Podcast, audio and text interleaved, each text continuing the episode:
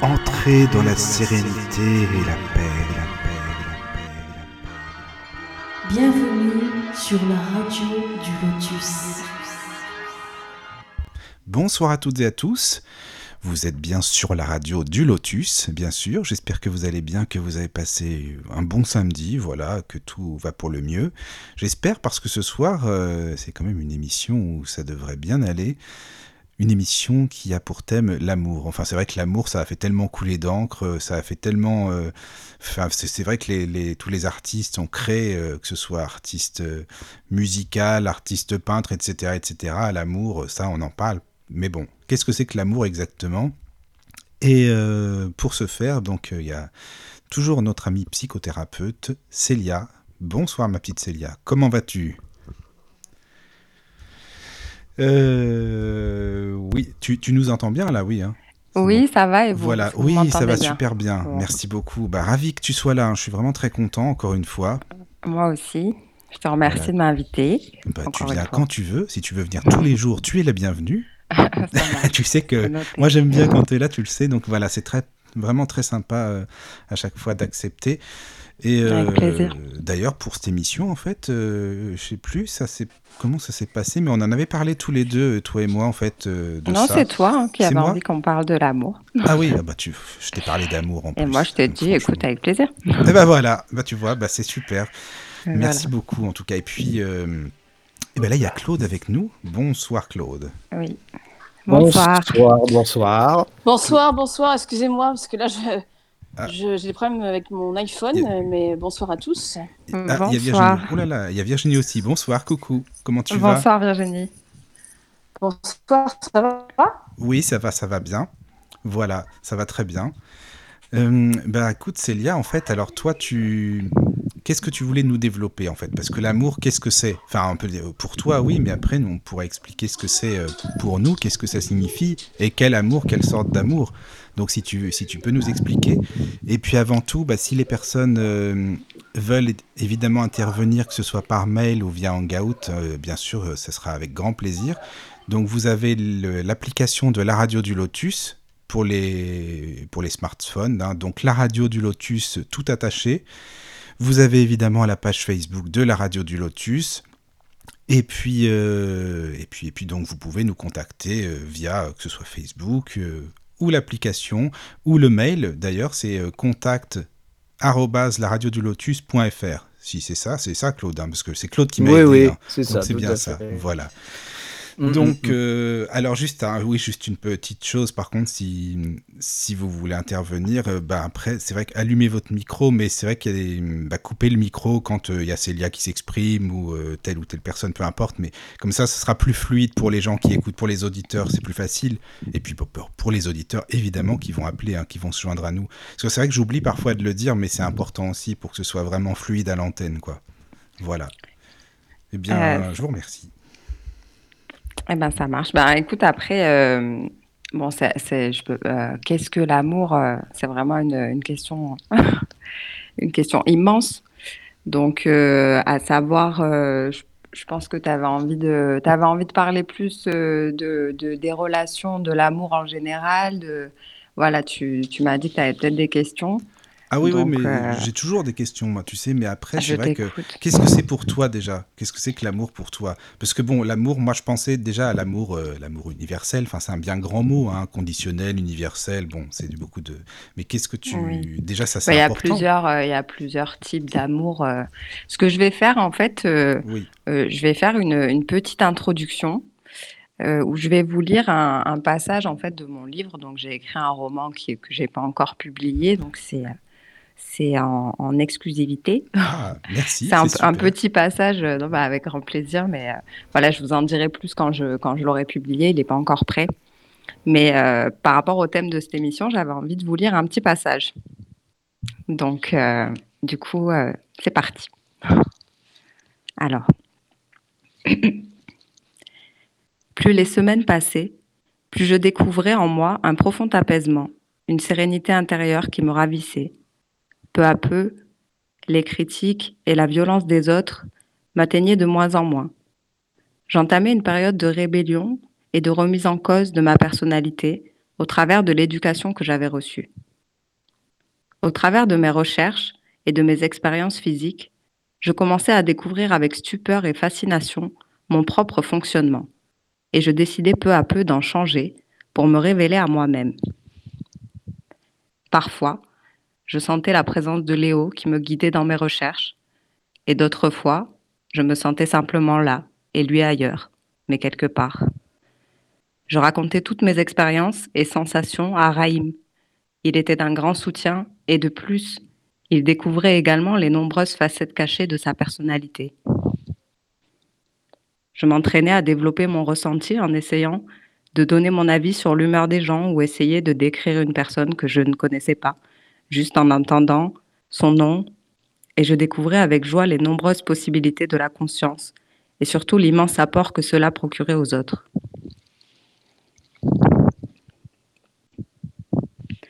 Un mardi matin, pendant le cours de yoga, je fus totalement happée par, ma méditation. Mon corps, détendu et parfaitement étiré après la séance, se détachait complètement de mon esprit afin de se déposer sur le sol. Je gardais un point de conscience qui me rappelait que j'étais allongée.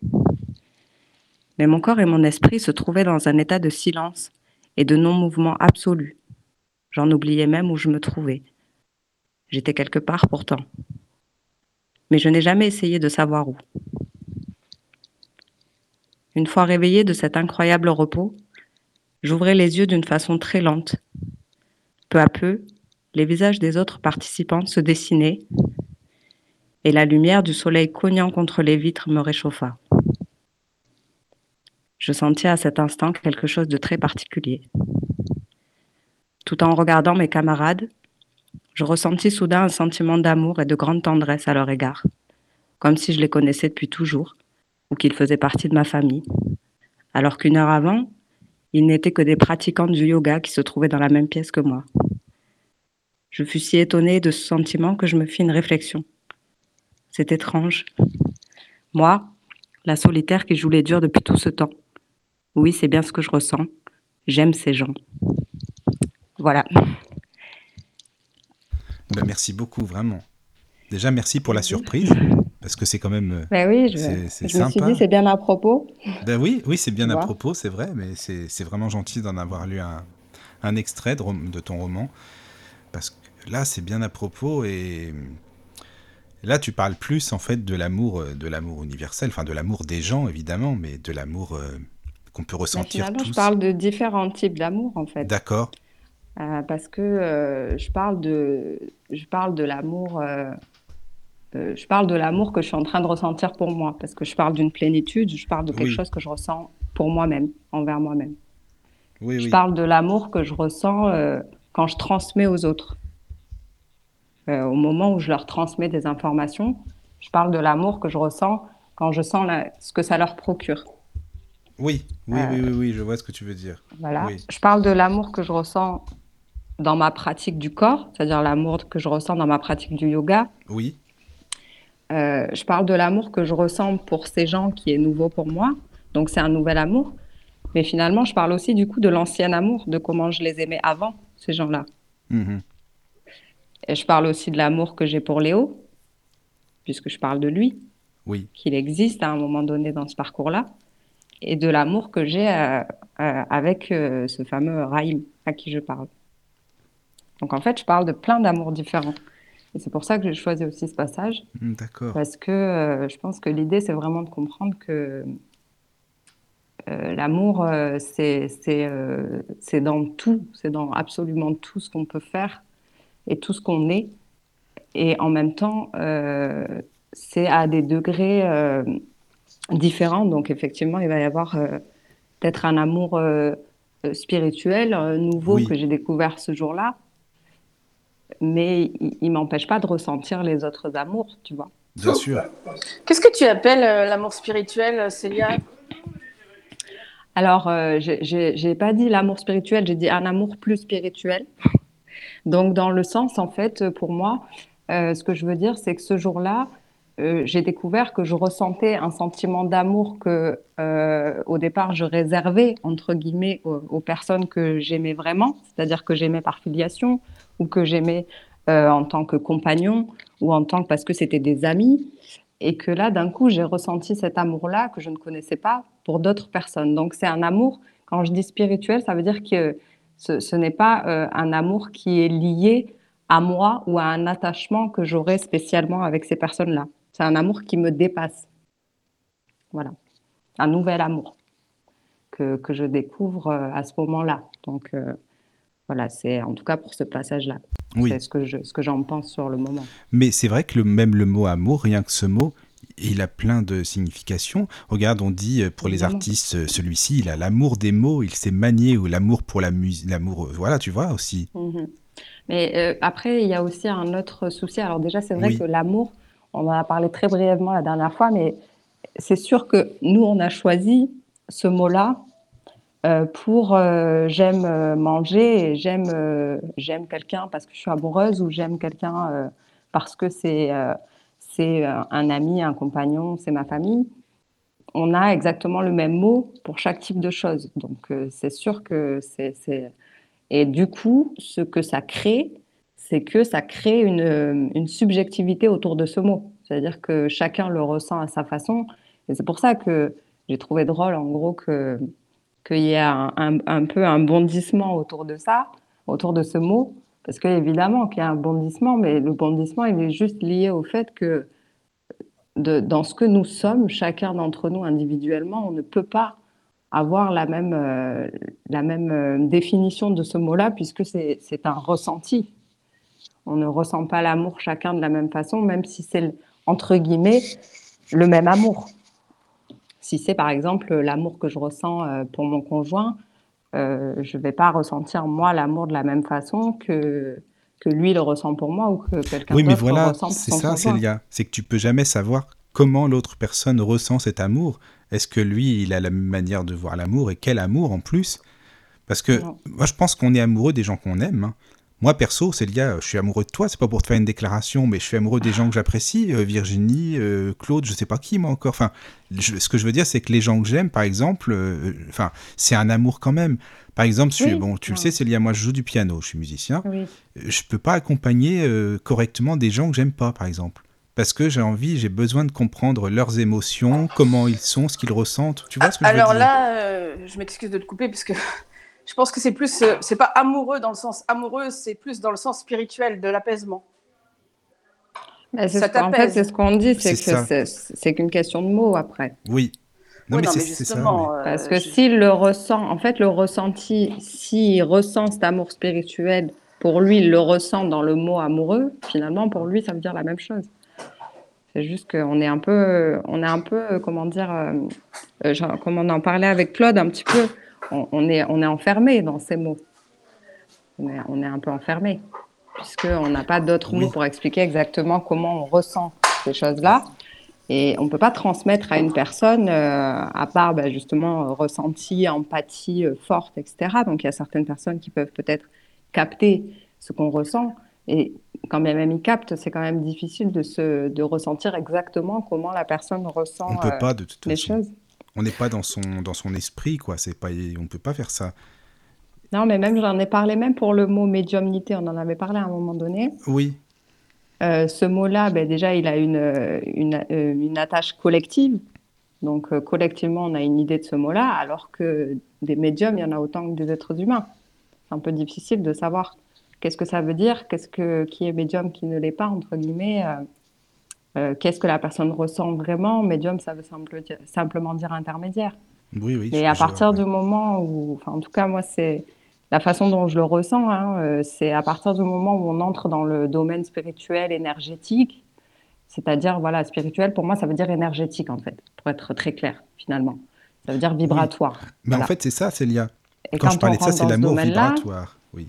quand on rentre dans ce domaine-là, c'est c'est difficile d'avoir euh, les mots justes. C'est impossible, même. Je voudrais, en revenir à, je voudrais en revenir à ton livre. Tu sais ce que tu disais tout à l'heure par rapport à ta détente, au fait que justement ton corps était allongé sur le sol. Mm. et que tu sentais que ton esprit était aussi euh, présent. Euh, Est-ce que tu sentais qu'il y avait comme une, une, espèce de déconnexion quelque part, je veux dire, euh, que tu étais entre deux mondes en somme, entre deux eaux? Euh, Alors, euh, ce que je sentais, parce que c'est sûr que je suis pas rentrée beaucoup dans le ressenti exactement, parce que c'était très difficile pour moi. C'était déjà c'était la première fois que je ressentais ça, et Oui. c'est un c'est un état assez particulier dans lequel je me suis retrouvée que très rarement, où vraiment je suis dans un point où je ne ressens absolument plus mon corps au niveau physique, Hum, et hum, je sais que je voilà, je sais juste que je suis là. C'est-à-dire que j'ai ce point de conscience. Tu sais qu'on peut avoir parfois, ça dure une, une petite seconde, sauf si tu travailles un petit peu le, le- le- le rêve éveillé. Tu peux avoir un point de conscience d'un coup quand tu rêves de dire Ah, je rêve. Mais ça dure deux secondes si tu, tu vois, si tu te rendors pas, Mhm. entre guillemets. tout à Et fait. du coup, moi, j'ai eu ce petit point de conscience de dire, mais ça a duré longtemps par contre, de sentir je suis là, mon corps est posé et mon esprit est effectivement je ne sais où. Et, euh, et j'avais du coup plus du tout de sensation de respiration. Et, euh, et en fait, euh, comment dire, tu vois, c'est difficile hein, de, de trouver les bons mots. Ouais, c'est difficile. Ouais. J'entendais, euh, j'entendais plus les bruits euh, de la guidance de la méditation, d'accord? J'entendais pas le son de sa voix. Hum, Par contre, à un moment donné, j'ai entendu un bruit, je pense que c'était un gong. Et en fait, ce qui s'est passé, et là, j'ai pas d'autre mot que cela, je m'en excuse, hein. Mais ce qui s'est passé, c'est que je l'ai. Tu sais, quand d'un coup, tu entends un bruit qui te surprend, tu as d'un coup un point dans le ventre, tu sais, une, ou, dans le corps, quoi, une secousse d'un coup, tu vois, Mhm. qui te. Mhm. Et en fait, cette secousse-là, je l'ai sentie, mais pas sur mon corps. Mais je saurais pas expliquer. J'ai senti une secousse euh, dans l'air. Ouais. J'ai senti la vibration de ce bruit Mhm. mais euh, pas sur mon corps, quoi. Donc j'étais complètement détachée euh, jusqu'à ce que je revienne dans mon corps et mon, mon prof de yoga m'a dit euh, Je crois que tu respirais pas. Il, il, me voyait pas. Oui, euh, oui, tu voyais pas. il me voyait pas Heureusement- respirer, quoi. Heureusement que tu respirais parce que tu serais peut-être pas là. dit ben, Je pense que si, mais, mais je devais, je, voilà, je, je devais être dans Ouais. un- une méditation profonde. Un état voilà très particulier parce que ça me fait penser, si tu veux, euh, ton état me fait penser euh, bon une sorte un début de décorporation, hein, ça c'est clair. Euh, Mm. Mais c'est surtout le fait de ton ressenti justement par rapport, par rapport au fait que tu es euh, d'un coup euh, des gens qui étaient autour de toi et tu t'es mis à les aimer. Euh, Il y a beaucoup de, de gens euh, qui ont subi, tu sais, on en avait déjà un petit peu parlé, des, des ce qu'on appelle des EMI, hein, donc des Mhm. expériences Que de mort j'ai subi imminente. aussi en plus, hein, petite. Voilà, et il y a beaucoup de, beaucoup de personnes qui, euh, justement, racontent qu'elles se trouvent dans un état euh, très particulier à ce moment-là, euh, notamment quand elles franchissent certaines étapes, comme ce fameux tunnel euh, dont parlent beaucoup de gens, mais c'est surtout un, état de d'apaisement et d'amour qu'elles ressentent du reste quand elles reviennent. C'est-à-dire qu'à ce moment-là, elles sont plongées dans une espèce de vibration, de lumière qui euh, émane justement au niveau de, de l'amour. Parce que euh, au niveau du monde métaphysique, l'amour, c'est une énergie, en réalité, c'est ce que tu Mhm. disais tout à l'heure. Et cette énergie interpénètre tous les êtres humains. Donc, euh, que qu'on soit incarné ou qu'on soit désincarné, de toute façon, on baigne dans cette énergie. On peut Mhm. imaginer ça comme un grand fleuve, quoi, quelque part. La Tu vois, seule quand je parlais de différence, bain, il y avait, Voilà. une raison. et là, là, si tu veux, la, la, la différence, c'est que nous, en tant qu'humains, on n'a pas les capacités à, à ressentir euh, cette énergie-là et on essaye de la reproduire euh, d'une Mhm. façon euh, bah, de- la plus proche possible, mais avec nos cinq sens. Donc Mhm. évidemment, en général, c'est pas c'est pas le top, si je puis dire. Et si tu veux, c'est cette énergie donc, qui, qui englobe qui englobe tout. C'est vraiment la source de, de, de vie quelque part. Et pour te pour compléter un petit peu ce que je voulais te dire, c'est que j'avais lu un bouquin là-dessus où on parlait de groupes d'âmes. Tu sais, on en avait déjà discuté Mhm. plus ou moins, c'est-à-dire des, des, des entités qui sont euh, ensemble et qui communiquent ensemble où, où rien n'est caché, hein, toute la communication est transparente. Et justement, elles, elles, elles vivent dans, ce, dans, ce, dans, ce, dans cet amour-là et, et c'est instantané, quoi. Elles savent que l'autre personne en face euh, les aime, etc. Mais c'est pas effectivement l'amour tel que nous on le transcrit euh, d'une façon physique ou l'amour qu'on peut avoir par rapport à une personne. Ça va au-delà, euh, au-delà de tout Mhm. ça. C'est un amour qui englobe tout, qui englobe les les, euh, les quatre règnes, hein, que ce soit euh, minéral, végétal, animal, humain. Euh, voilà, il n'y a pas de frontières, quoi. Mhm. Tu vois ce que je veux dire? Oui, oui, tout à fait. Je vois très bien ce que tu veux dire.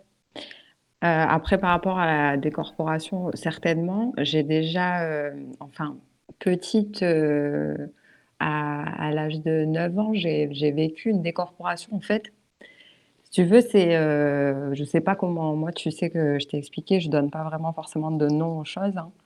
Mais euh, ça a été suite à un étranglement, donc euh, j'en déduis que, que c'était euh, lié à une expérience de mort imminente, si tu veux. Je suis, je suis tombée dans les pommes et je me suis vue de- d'en haut. Et j'ai- eu des, des ressentis. bon, je vous spolie pas parce que c'est dans le livre, donc je vais pas tout vous raconter. Mais, eh oui, évidemment. Non, je le raconte parce que c'est important justement dans mon parcours. Et, euh, et en fait, euh, c'est vrai que peut-être j'ai eu un peu la même sensation de ce point de conscience. Hmm Euh, c'est vrai que maintenant que tu le dis, parce que j'ai peut-être pas fait le lien, mais j'ai eu un peu la même sensation de point de conscience. Par contre, la différence, c'est que quand j'ai été évanouie, étranglée, je voyais, c'est-à-dire j'ai vu la scène, tu vois, je me suis vue par Mhm. terre, j'ai vu Oui, ce qui bah, se parce que tu vois. Tu étais, tu étais vraiment sorti, si tu veux, de, Ah de ouais, ton corps matériel. Alors que quand tu étais en position yoga, et c'est ce que c'est ce que nous vivons tous, c'est-à-dire que c'est ce que je disais, c'est chaque fois que l'on dort, chaque nuit, on vit une petite mort, c'est-à-dire qu'on se décorpore, mais très peu, euh, Mhm. quelques centimètres pour que le corps d'énergie se recharge et que le corps physique, lui, euh, se repose. Mais là, on n'a pas encore conscience, justement, de, de, de notre voyage, en somme, de ce que nous sommes et du détachement que l'on peut avoir avec notre corps. Par contre, effectivement, quand il y a des chocs violents comme ce que tu as subi, ou que ça peut être dans un accident de voiture, ou lors de- d'un arrêt cardiaque, ou lors d'une euh, anesthésie, euh, ça provoque justement une éjection hors du corps. Ouais, C'est-à-dire que tu es éjecté carrément. Ouais, Et c'est là, exactement. voilà, et c'est là où tu prends conscience de, de- justement de, ton, de ta propre existence. Quoi. Tu vois que eh ben, le corps matière n'est que simplement une enveloppe et que Après, moi, j'ai, j'ai- tu vois, euh, tu, tu verras, mais j'ai pas vécu les choses euh, forcément comme ça. Après, j'étais petite aussi, hein, donc j'ai pas compris. Eh ben oui, Je, et c'était, du coup, je pense même, de toute façon, la, l'expérience la plus intéressante de ma vie, ça le reste, hein, je, je pense. hein. Euh, mais euh, sur le moment, j'étais dans l'incompréhension et j'ai pas, euh, j'ai pas eu de, tu vois, j'ai, j'ai pas. De toute façon, je pense que je- même si j'avais eu des tunnels ou je sais pas quoi, j'étais petite, tu vois. Ouais, c'est Donc, ça. je sais même pas si j'ai vu, tu vois ce que je veux dire? Je sais ce que j'ai vu, mais est-ce que peut-être, euh, tu vois, tu, ça, dans ce genre de moment, c'est difficile aussi peut-être de se rappeler de tout, etc. Tu voilà. Puis Mais, ce sont, euh, ce sont des mots, hein. Faut, faut Bien bien, sûr, être, euh, ça, voilà, hein. ce sont des mots. euh, Et chaque, chaque être humain euh, vit, vit l'expérience en fonction de ses connaissances, ses croyances, etc. mhm.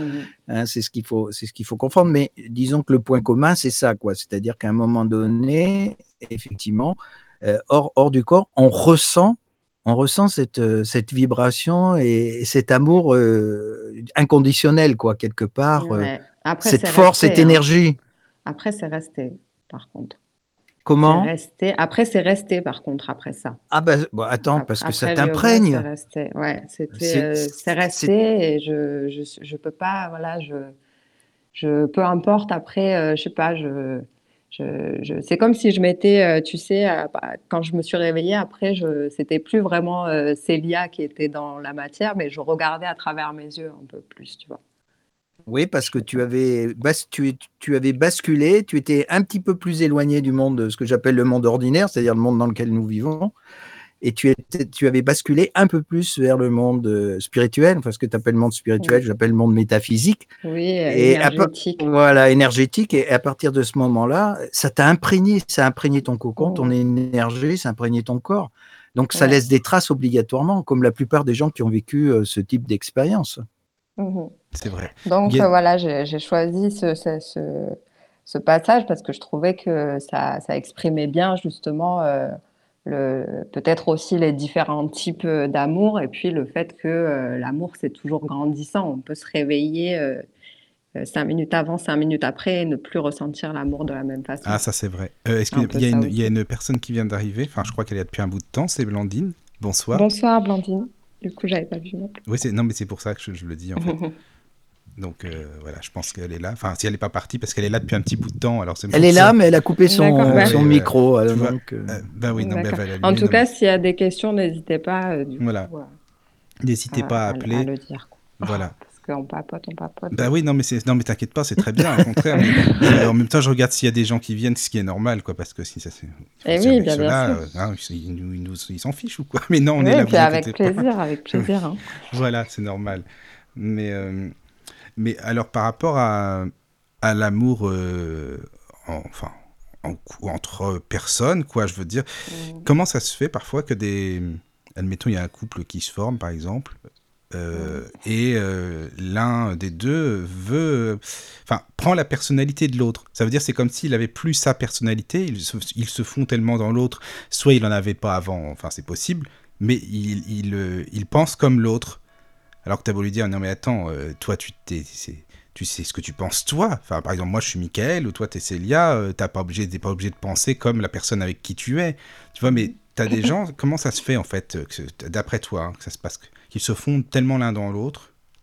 Alors là, je, vais te répondre à cette question et en fait, finalement, c'est vraiment pour moi euh, euh, la réponse à, toutes les autres aussi, parce que on, va se comporter avec les gens, parce que justement, comme je dis, l'amour, il est partout avec n'importe qui. Donc, euh, en soi, euh, on va se comporter avec les gens de façon générale comme on est, c'est-à-dire que euh, on, on- est du verbe naître avec peut-être des, choses qui descendent, etc.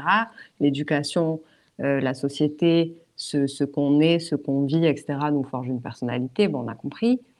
Et ce que ça veut dire finalement, c'est que, alors, euh, quand Claude disait en fait euh, l'amour matériel, ça va être finalement d'essayer de combler ce, vide de l'amour, euh, de l'amour énergétique quelque part, de, l'amour qui est plus au sens plus large. C'est un peu la même chose si on est sur le, terrain de, vraiment de, de la terre, quoi. Si on est dans le, dans le rationnel, dans le matériel, c'est un peu la même chose dans le sens que au départ d'une relation, quelle qu'elle soit, hein, que ce soit amicale, etc. En général, ce qui se passe au départ, c'est que euh, euh, on, se découvre, on est dans un, dans l'ego protecteur. euh, le- l'ego sait ce qu'il faut pas euh, montrer tout de suite, entre guillemets. Parce que ce qu'on cherche en fait dans une relation, quelle qu'elle soit, c'est de guérir finalement, c'est de guérir des choses qui sont en nous. Donc, quelle que soit la relation, elle est forcément égotique. Et en fait, ça commence avec les parents, où on considère que les parents, mais comme on est des enfants, c'est nos parents. C'est-à-dire que pour un enfant, euh, une maman ou un papa, c'est sa maman ou c'est son papa, c'est pas une personne. Donc, à partir de ce moment-là, et qu'on est, on est habitué comme ça, c'est plein de petites choses, hein, mais le, fait que justement, par exemple, cette appellation, maman, ça crée aussi ce, ce phénomène de, de, de, comment on dit, euh, ce, ce phénomène de, de, de mettre, euh, de, de, mettre sur un piédestal, en fait. Ce, ce phénomène de, Ah oui, décalage, ce, ce phénomène de sacralisation, un peu. Oui. Et de Euh, protection parents. aussi. Mais ça marche dans tous les sens. C'est-à-dire que au départ, euh, quand on est dans une relation, on va penser que c'est la relation ou que c'est l'autre qui nous guérit. Donc, on, on va le, le sacraliser. Euh, les parents, euh, c'est nos parents, donc on les sacralise. Et, et en fait, on, on passe beaucoup de notre enfance euh, à être déçus, finalement, des attentes qu'on pouvait avoir nous-mêmes, dans notre personnalité, dans ce qu'on est, dans nos blessures. On va analyser nos parents en fonction aussi de nos blessures, de ce qu'on est. Et c'est aussi ce qu'on va faire avec les autres. Donc, euh, on va se comporter avec euh, notre conjoint, avec nos amis, etc., comme on est, comme on a appris. On ne va pas se comporter de façon nouvelle. Donc, c'est vrai que si dans la Oui. vie de tous les jours, si auprès de ta famille, si auprès de, de j'en sais rien, de tes enfants, de tes amis, tu as un caractère plutôt effacé, dans ton couple, tu vas être plutôt effacé. Oui, c'est ça. Mais peut-être que la personne, elle, elle se dit, euh, je vais me sentir plus protégé ou plus aimé si euh, je, c'est pas, je vais dans le sens d'eux, mais bon, je m'adapte, quoi. Enfin, tu vois ce que je veux dire. Oui, ben, il y a beaucoup de ça et, et c'est vraiment dans tout.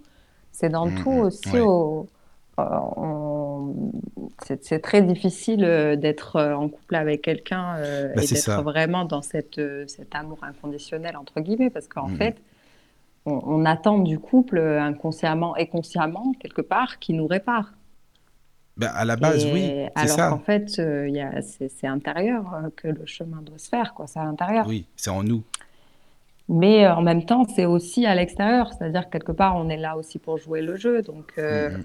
En fait, on a tous un petit peu une partie du puzzle, on, grandit. euh, c'est ce que je disais à un moment donné euh, sur une autre émission, que moi, je m'inspirais vraiment absolument de tout le monde. Parce que je pense vraiment qu'on grandit avec chaque petite pièce du puzzle, qu'on mûrit euh, avec un conjoint, qu'on mûrit avec un ami, qu'on mûrit avec une personne qui vient en thérapie, qu'on mûrit en, observant les gens dans la rue. Hein, voilà, je pense qu'il peut y avoir. En tout cas, je, je pense que l'amour, c'est toujours un chemin qui est ouvert. C'est-à-dire que euh, dans- quand, il y a, quand on est dans, vraiment dans l'amour, c'est un chemin où il y a un million de possibilités. Après, euh, quand on est dans la... Voilà, on est, on est un peu obligé aussi, quoi, quelque part. Enfin, on est un peu obligé. C'est le jeu, je pense. Oui, c'est sûr. Je pense que c'est le jeu. Bonsoir. Du coup, j'ai pas vu. Bonsoir. Bonsoir. Bonsoir, c'est Blandine. Comment tu vas, Blandine. Bonsoir, Blandine. Enchantée. Donc, merci, euh, merci de m'accueillir. Bah, avec Avec plaisir, plaisir. c'est normal. tu es la bienvenue. Moi, ça me fait réagir ce que ta, ta question, Michael, parce que euh, ça fait partie des questions qu'on se pose euh, souvent et, euh, et euh, ce que vous dites est, tout à fait vrai. On, on doit, d'une certaine manière, concilier euh, nos êtres et nos blessures qui sont extérieures à nous, mais qui nous, euh, qui nous touchent de près. Et euh, souvent, euh, avec, euh, j'ai un ami qui, comment dire, c'est comme une âme sœur, c'est très fort, c'est très et il y a peut-être, enfin c'est, enfin, pour moi tout n'est pas clair en tout cas dans dans cette relation, dans la manière dont je la vis en tout cas. D'accord.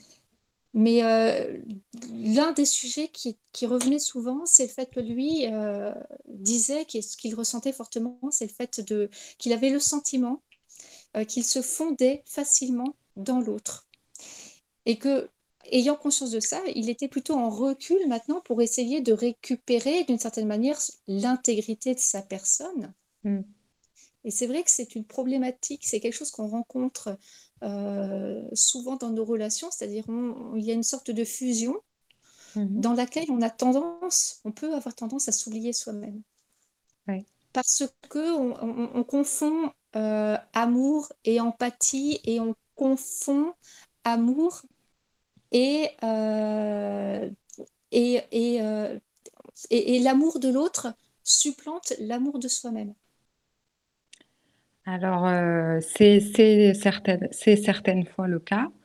Après, euh, euh, voilà, il faut penser qu'il y a d'autres formes d'amour qui, où, où parfois, en fait, on peut être aussi dans un amour, comment dire, on peut, on peut être une personne nocive pour l'autre dans ce comportement-là sans le savoir.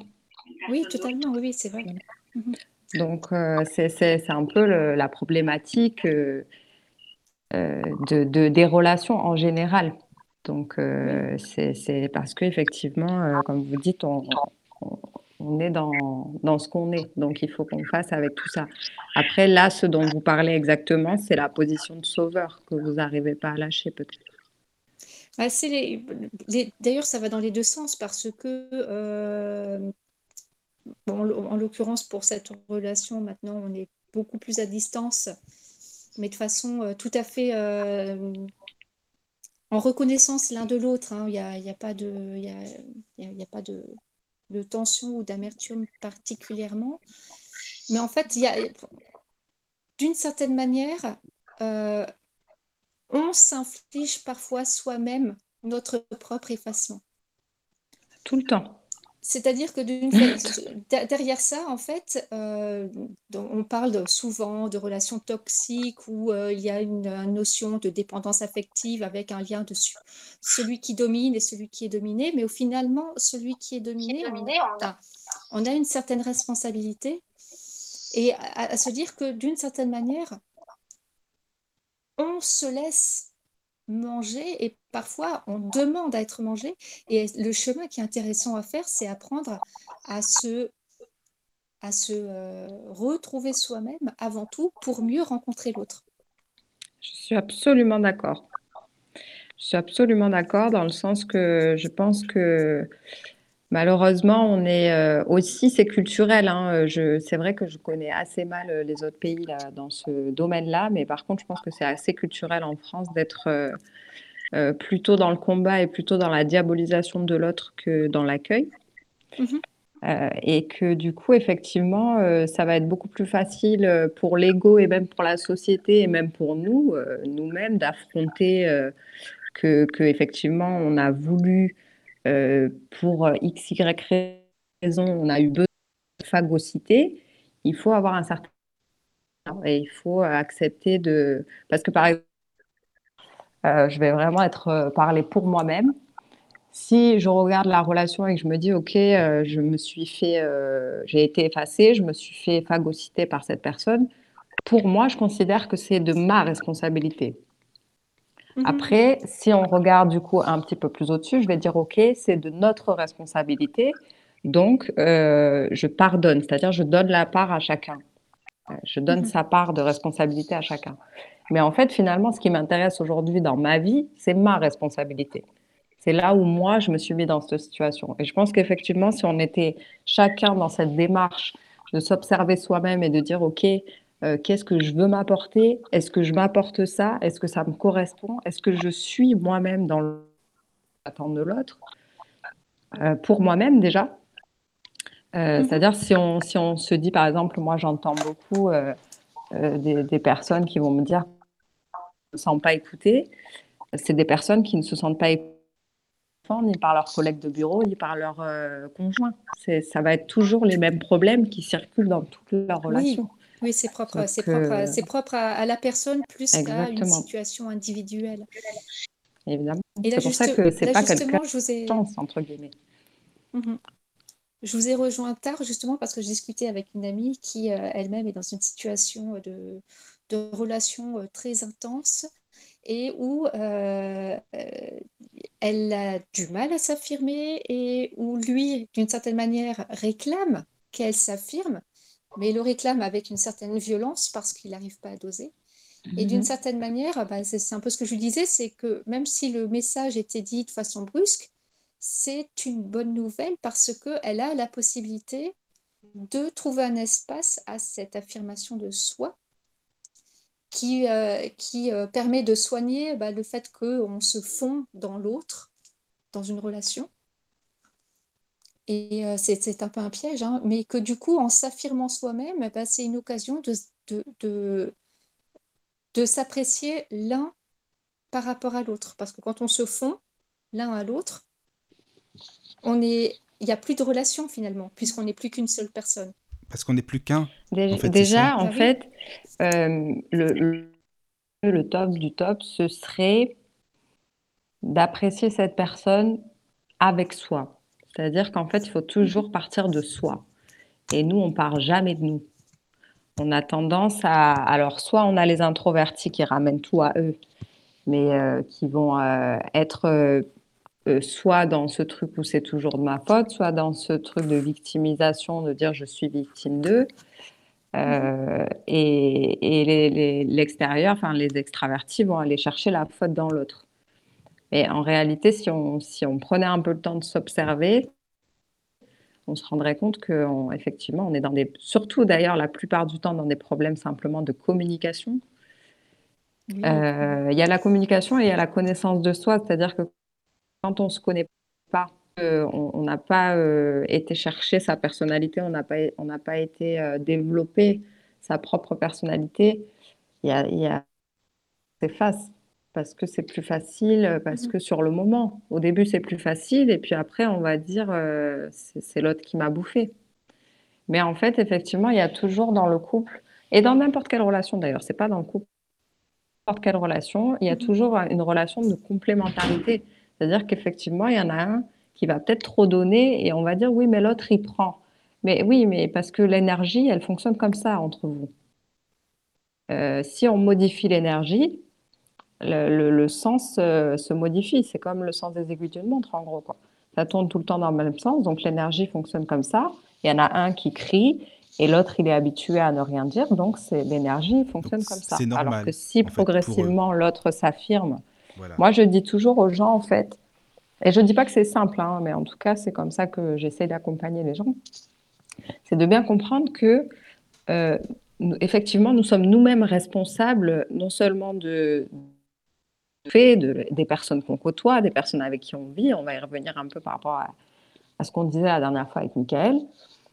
Mais euh, du coup, nous sommes responsables d'affirmer le respect comme on a envie de le recevoir. C'est-à-dire que souvent, c'est ça que j'entends. Souvent, c'est le fait que on, se dit, bah, c'est logique, si euh, il me regarde pas, il n'a pas d'attention, ou elle, euh, elle le fait, elle n'en fait qu'à sa tête, elle fait que crier. En fait, euh, en réalité, euh, on a vraiment une problématique et euh, de communication et de, de, de regarder soi comme on est en train de fonctionner, quoi. On, rejette tout, tout de suite dans l'extérieur la problématique, alors qu'en soi, effectivement, on a choisi un petit peu ce phénomène de complémentarité parce que sur le moment, ça nous rassure dans nos blessures. Donc, quand on est sauveur, par exemple, on, on va avoir tendance à prendre des gens qui qui sont pas forcément dépendants. On va les rendre dépendants. Et après, on va dire que c'est trop. Et c'est très, c'est compliqué, hein.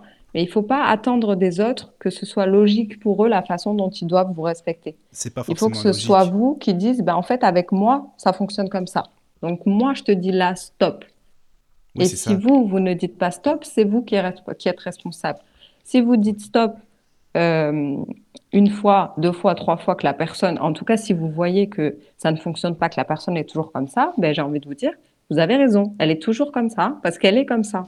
Donc, c'est à vous de choisir si euh, c'est une relation qui vous correspond suffisamment pour que vous trouviez une façon de détourner l'attention euh, pour vous, hein, de, de, vous ne pas souffrir de, cette situation, de ne pas le prendre pour vous déjà, et puis euh, de voir si ça peut, voilà, si c'est un petit défaut de il jardine trop euh, le dimanche, ou si c'est euh, vraiment des valeurs profondes que vous n'arrivez pas à porter.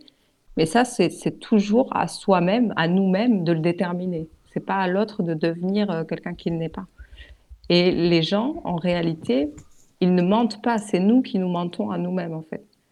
Les gens, ils sont, ils, ils peuvent mentir euh, peut-être même oralement, mais ils mentent pas dans leurs actes. Bah, C'est-à-dire a- qu'en fait, ce qu'on a tendance à faire, c'est idéaliser l'autre, mais aussi s'idéaliser soi-même. C'est-à-dire que quand on commence une relation, on se montre non pas tel qu'on est, mais tel qu'on a envie d'être. Et le pire, c'est que on y croit nous-mêmes, on a envie d'y croire, on a envie de devenir meilleur dans un début de relation. Et euh, c'est un vrai défi de commencer une relation en, en- en se disant, bah là, je vais me montrer tel que je suis, avec mes défauts, avec ce que je suis, et faire face à cette réalité. Mais en fait, je pense vraiment que c'est lié, encore une fois, entre guillemets, aux, aux attentes, parce que on va, euh, si on a beaucoup d'attentes d'une relation, euh, on va inconsciemment s'attendre à ce que l'autre aussi ait des attentes. Donc, on va Mhm. donner beaucoup, et souvent, on va donner ce que nous, on attend, en se disant qu'on va le recevoir, du coup, de, de façon euh, logique, inverse, de, voilà, de façon complémentaire, ce qui n'est pas le cas. Et si on n'arrive pas à exprimer clairement nos besoins, nos désirs au sein d'une relation, telle qu'elle soit, hein, euh, on va être malheureux. Ce ne sera pas forcément lié au comportement de l'autre en lui-même. euh, ce sera lié surtout au fait que nous, on a eu des attentes envers nous-mêmes et envers l'autre qui finalement, petit à petit, se transforment en, en déception Oui. qui finalement n'ont pas lieu d'être. C'est nous qui, qui attendions quelque chose qu'on on n'a pas, soit pas exprimé, soit qu'on s'est rendu compte que effectivement euh, on s'était peut-être menti et que la personne ne correspondait profondément pas à nos, à nos valeurs. Et dans ce cas, c'est nous qui sommes responsables de choisir avec qui on, on, on est en lien. Genre, on en a parlé, je, je- c'est pour ça que j'insiste bien sur le fait que je parle des relations en général.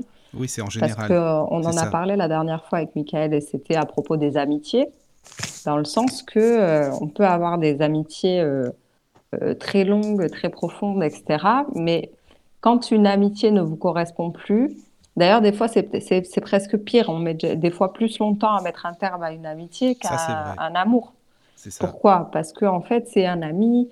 Bon, euh, voilà, ça, on a, on n'a pas envie d'être méchant et en même temps, on se dit que euh, euh, c'est un ami depuis longtemps ou etc. Enfin, il peut y avoir plein de, de façons de voir ça. Mais ce qui est la réalité, que ce soit pour euh, n'importe quel type de relation, la réalité, c'est qu'à partir du moment où nous, Attendez, il y a un micro qui est allumé là. ouais, il y a un micro qui est frotté. Oui. Ah, pardon, c'est peut-être le mien. Non, c'est Ah pas oui. grave. En tout cas, excuse-moi, il y a deux personnes qui viennent d'arriver. Il y a Elena et il y a D'accord. Florence. hein, parce que comme Ben, ça, on- bonsoir tout le monde, je finis ça et après, Voilà, ouais, euh, non, a pour, euh, quelqu'un dire, a, des Voilà. questions, c'est avec grand plaisir. Oui. Bonsoir. pas de souci.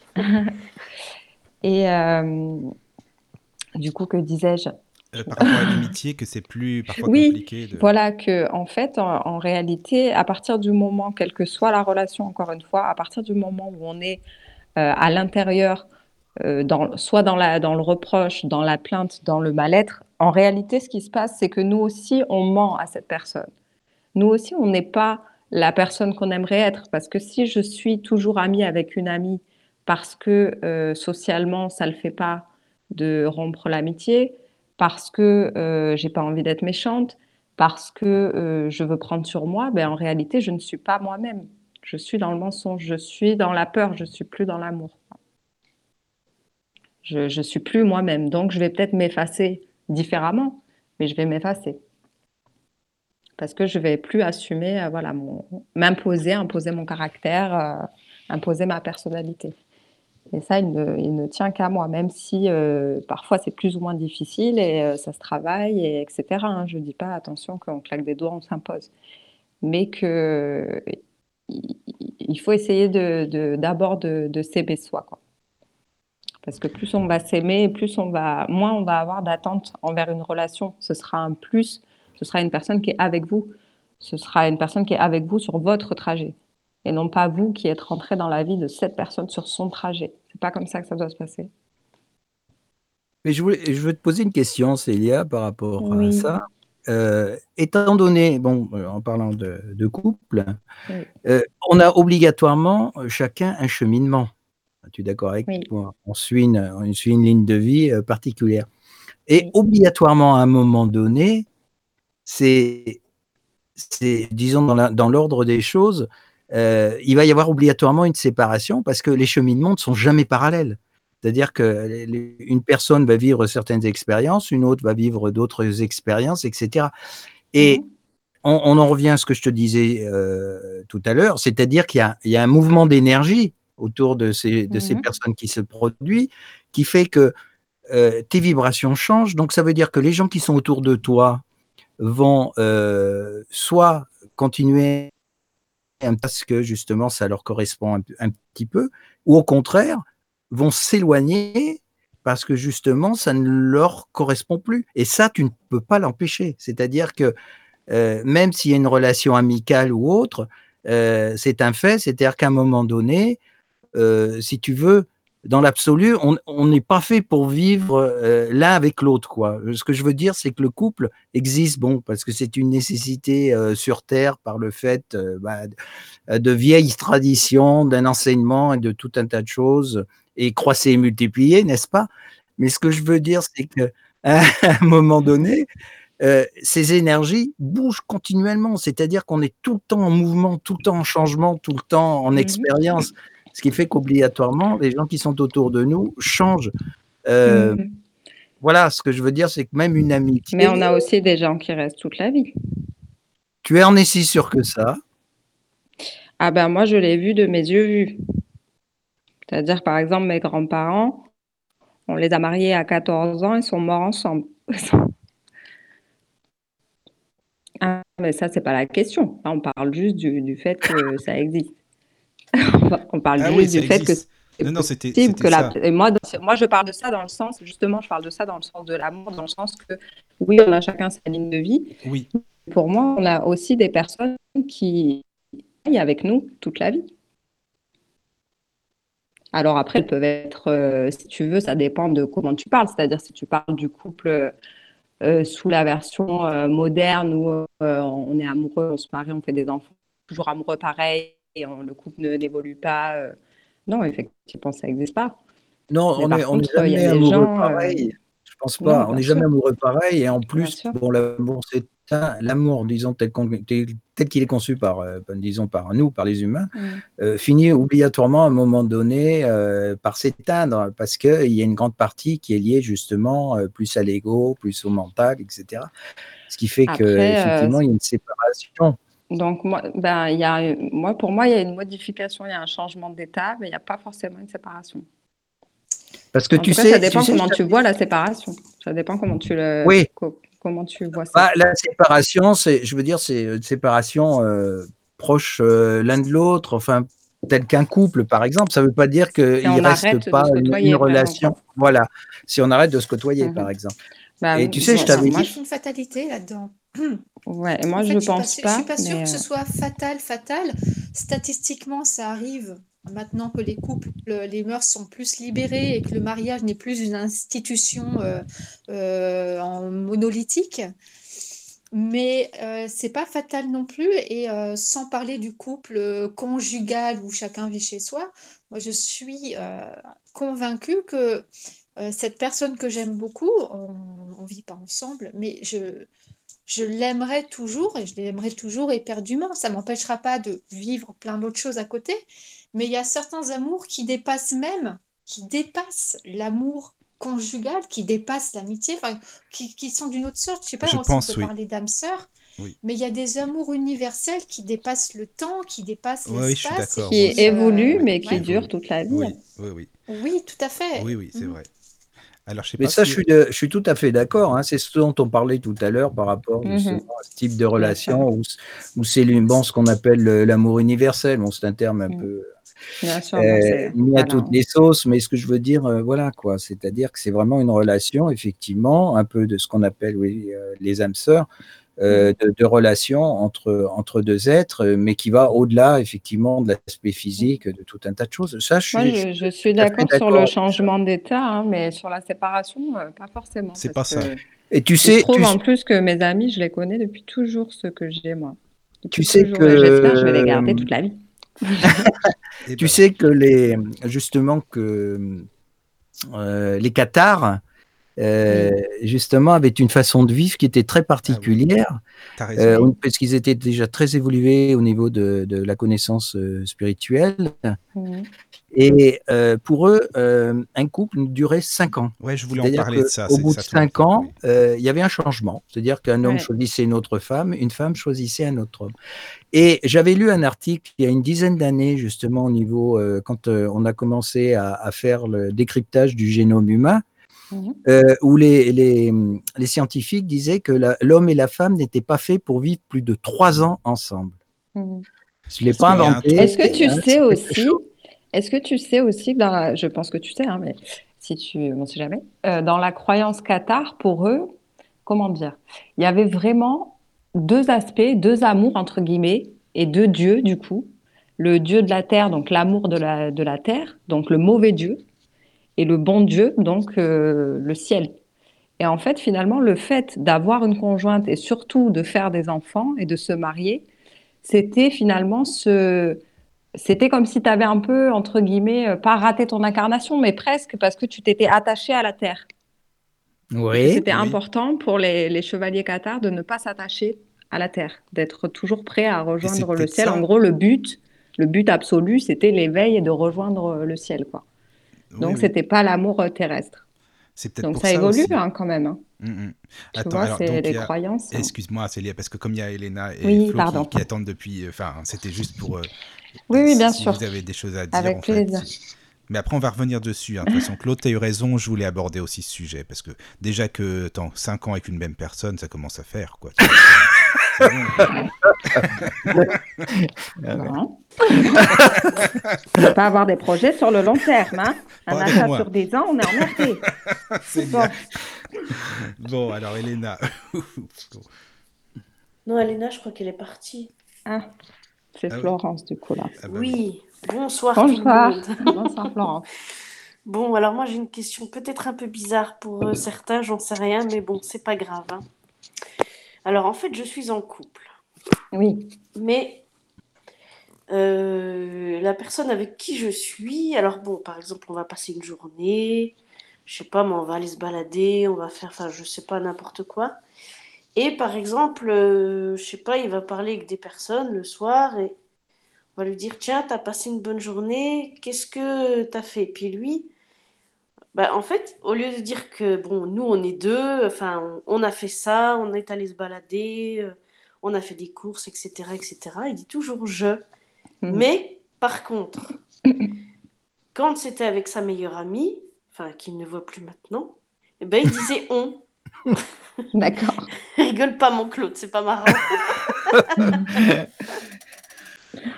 D'accord. Et euh, vous lui avez, tu lui as demandé du coup pourquoi. euh, on va, on va pas y arriver avec ça, je vous le dis. C'est très compliqué pour moi. Mais tu lui as demandé du coup, euh, tu lui as demandé vraiment pourquoi il faisait ça? Bah, je sais pas, pour lui, c'est enfin, normal pour lui, je sais pas, c'est. euh, Ah, bah, euh, je pense aussi. hein. Je pense que peut-être tu l'as entendu s'adresser à des gens à la limite qui la connaissaient aussi. Ça dépend à qui il s'adresse et pour quelle raison. Et je pense que c'est simplement sur le moment, euh, on lui parle de lui, donc il parle de lui. Mais euh, bon. Oui, mais Après, c'est bien, c'est bien de lui dire, hein, euh, mais euh, je, bon, je, je sais pas s'il y a vraiment une problématique derrière ça, si, si euh, il t'a dit que pour lui, il n'y avait pas. Après, c'est avec tout le monde. Tu trouves dans l'ensemble, en fait, parce que finalement, là, du coup, c'est c'est ta place, quoi, que tu remets en question quelque part. Donc, dans l'ensemble, est-ce que tu trouves que, que tu as ta place? Est-ce que tu te sens bien dans cette relation? En gros, Bah si oui, c'est avec des gens que vous connaissez, est-ce que euh, il dirait euh, nous? C'est ça que tu veux dire? Si c'est que des gens je, que... je peux mettre une petite hypothèse? Oui. Oui, bah, vas-y. Alors, bah, si ça se trouve, c'est plutôt bon signe. Dans le sens où, euh, avec, euh, en amitié qu'en amour, on peut être dans une relation fusionnelle ou une relation équilibrée où on s'écoute et on écoute l'autre et on se laisse vivre soi-même pleinement. Et finalement, peut-être qu'avec cette amie, bien que ce soit une amie, c'était c'est peut-être c'était peut-être une amitié euh, ou une relation un peu fusionnelle dans lequel justement bah, il s'est fondu, c'est un peu le problème dont on parlait tout à l'heure, et où il s'oubliait lui-même et où finalement euh, il n'y avait plus de jeu il avait plus, mais il y avait que un nous. Finalement, un peu comme à l'état euh, euh, nourrisson où avant euh, neuf mois à peu près, les enfants ne font pas la différence entre eux-mêmes et le reste du monde et entre, notamment entre eux-mêmes et leur maman. Et après, ils prennent conscience qu'ils ont une propre existence, euh, voilà, ils se reconnaissent devant une classe, etc. Et là, finalement, on est euh, dans une situation où lui, bah, peut-être il euh, il n'était plus pas en mesure, quand il en parlait, de faire la différence entre lui et cette personne. Et c'est peut-être bon signe que bah, dans son existence, dans ce qu'il partage avec toi, eh ben, il est lui, il peut parler de je, et comme ça, il peut dire j'ai fait ceci avec ma compagne, je ne sais pas comment il parle de toi, mais j'ai vécu ça, j'ai fait ceci, j'ai fait avec, euh, voilà, je- voilà comment j'ai ressenti les choses. Et d'une certaine manière, ça, ça, comme lui, il est lui pleinement et qu'il parle à la première personne du singulier, ça lui permet d'être lui intégralement avec toi et non pas d'être un demi-toi avec toi parce qu'il se serait fondu en toi. Enfin, parce qu'il aurait pris trop de toi en lui. Tu vois ce que je veux dire? Oui, oui. Il y a aussi, euh, si je peux me permettre une petite euh, autre hypothèse, puisque c'est c'est lié de toute façon, je pense. Mais euh, quelque part aussi, le on sur euh, ce genre de, de. Quand on raconte justement euh, des événements euh, sur. On est juste allé faire des courses, par exemple. euh, le on, on va peut-être l'utiliser plutôt, par exemple, au début. Euh, c'est pour ça que je disais sur des personnes qui connaissent ou qui ne connaissent pas, parce que au début, des fois, sur des caractères exceptionnels, voilà, c'est le début de la relation, par exemple, on va dire aux amis, ben là, aujourd'hui, on est allé faire ça, etc. Alors que là, vous vivez ensemble, donc quelque part, il y a quelque chose de sous-entendu. Et du coup, il peut parler de lui. Donc, je pense que ce dont on parlait, par exemple, tout à l'heure, qu'au début, il y a une espèce de fusion où justement, c'est c'est un nous, on s'oublie un petit peu, etc. Et peut-être que vous êtes passé à cette autre phase où vous êtes chacun je et qu'en même temps, vous construisez ensemble. Donc, euh, peut-être il parle simplement de lui, mais c'est sous-entendu, en fait, comme c'est logique, quelque part, comme vous vivez ensemble, euh, c'est logique euh, que tu es là. Oui, mais les gens, ils me connaissent pas forcément. Enfin, ça dépend. Ça dépend à qui il parle, parce qu'il y a des gens, moi je ouais. connais pas tout le monde qui, à qui il parle aussi. Mais est-ce que tu as envie de qui Euh, ça dépend. ça dépend. Parce qui. que de deux choses l'une. Si, ça te dérange comme ça, c'est qu'il y a quelque chose qui te titille par rapport à ta place. Donc, soit tu as envie, euh, soit tu as peur en fait euh, de voilà, de pas savoir où est ta place. Et ça, c'est quelque chose, euh, encore une fois, de personnel, etc. Mais tu peux aussi lui dire, si tu en as envie, que tu aimerais bien rencontrer ses amis, que tu aimerais bien qu'il te présente ou que tu aimerais bien, voilà, qu'il t'explique un petit peu mieux qui c'est. Tu, tu- im- impose ce que tu veux, c'est-à-dire euh, quand je dis impose, c'est dans le sens euh, exprime-le en fait, matérialise-le, exprime clairement quel est le problème, parce que finalement le problème c'est pas euh, c'est pas qui choisisse la première personne, c'est pas c'est pas possible. Il y a un sentiment de, de, jalousie, mais en fait c'est un sentiment de, de, crainte. Tu, as un petit peu crainte de perdre ta place auprès de lui, alors je pense qu'il est qu'il est très tendre avec toi et qu'il est ouvert quand même à la discussion. Donc, n'hésite pas à lui dire que, euh, voilà, de, lui demander peut-être de te rassurer aussi, si tu as besoin de, de te rassurer, euh, de, d'échanger avec lui sur ta place, sur ce que vous avez comme désir commun de, couple. Si tu as de, de rencontrer ses amis, etc., eh ben, exprime-le. N'aie pas peur de l'exprimer auprès de lui. Il sera sûrement content. Après, de toute façon, on peut pas s'entendre avec tout le monde. hein. Peut-être que ses amis, c'est des vrais. euh, ils sont, ça dépend en fait. euh. Oui, mais peut-être qu'ils sont super sympas aussi. T'es toujours Ah, peut-être qu'ils sont sympas. Oui, mais bon, Mais oui. pour moi, c'est pas, c'est pas des amis, puisque c'est du, enfin, c'est du virtuel. Alors, c'est un petit peu, euh, enfin, je sais pas, c'est spécial. Après, Enfin, si bon, ça t'intéresse pas, ça. ben, en fait, parce que Mais voilà, pour moi, je te dis, le problème, il est au niveau de la place. Donc, si, si ces gens-là, au final, euh, euh, ne t'intéressent pas plus que ça, euh, rassure-toi dans le sens que toi, tu es avec lui, tu passes tes journées avec lui, c'est toi qui es là, euh, tu as ta propre place, il faut que tu te rassures toi-même, que tu penses à toi et, et que tu t'apportes à toi la sécurité affective, tu vois. N'aie pas peur dès qu'il s'adresse à quelqu'un que tu connais pas, ou etc. Si c'est des gens qui t'intéressent pas, sois tranquille, les choses sont bien faites. Et de toute façon, plus tu communiqueras avec lui dans la sincérité, dans ce que tu es, et plus aussi t'auras- tu seras rassuré, parce que du coup, il te, il te dira les choses aussi euh, sincèrement. Il y a toujours un échange complémentaire. Donc, euh, si on n'est pas honnête, si on garde des choses pour soi, ben, ça amène à ce que l'autre garde des choses pour soi aussi, parce qu'on ne parle jamais de la vérité, du coup. Bah oui, oui, c'est sûr. Alors, n'hésite pas à lui parler de ce que tu ressens et tout. C'est ton conjoint. le- C'est c'est ça qui est un peu euh, embêtant avec le couple et qui est différent un peu de l'amitié, mais quand même, sur le long terme, ça marche aussi avec l'amitié. Oui, mais t'as des gens, Célia, qui se disent, lui, il est à moi. Tu vois, quand j'entends ça, oh ouais, c'est c'est à moi, c'est ma, euh, je sais pas, ma. Eh bon, s'ils ont bref, peur, ils sont jaloux c'est comme des teignes ou quoi, mais c'est des gens qui, ont- qui n'ont pas confiance en eux, justement, en fait. oui, qui bien sont, sûr. tu vois, il y avait Elena, Mais c'est des gens partie, qui sont pareils euh, Oui. avec tout, Ils sont pareils avec tout, ouais, ouais, ouais. avec Juste le un truc, travail, c'est- etc. Et on va toujours avoir l'impression qu'on nous vole notre place, quoi. Oui, c'est ça, exactement. Alors qu'il n'y a pas de place de- à voler, on est à personne. Enfin, je sais pas. Ah oui, non, mais moi, c'est pas ça. hein. C'était juste que je trouvais ça bizarre de sûr. dire je à quelqu'un alors qu'on a fait les choses à deux. Oui, Donc, mais finalement, ça, c'est un peu spécial. Voilà, c'est ta, ta place, quoi. Mais ta place, elle existe. euh, et prends celle que tu veux prendre aussi, tu vois. Mm, mm. Non, mais Donc, merci en euh, tout cas, c'est Bah, avec grand plaisir, hein, Florent. Bah oui, c'est sympa. Bon, il y avait Elena, mais elle est partie. Elena, si tu veux venir, euh, t'es la bienvenue, hein, parce que c'est vrai Euh, qu'on Il y parle, avait on parle. Virginie, mais- je crois aussi, non? Il y avait Virginie, je sais pas si elle est toujours là aussi, Je sais mais pas, parce qu'en fait, on voit les noms que quand les gens parlent. Donc, il faut bah non, vous pourtant. euh, Ah non, elle est pas là, Virginie. Non, non, j'ai entendu moi quand elle Ah, est venue tout à l'heure. Mais bon, chacun s'exprime, comme je dis, euh, voilà, c'est pour Oui, ça que les émissions sûr. sont un peu longues, mais après, il faut aussi, euh, voilà, on laisse la parole à chacun, il n'y a pas de souci, hein. Voilà, Avec plaisir. c'est ça. Mais c'est des bonnes questions, ouais, c'est intéressant, vraiment,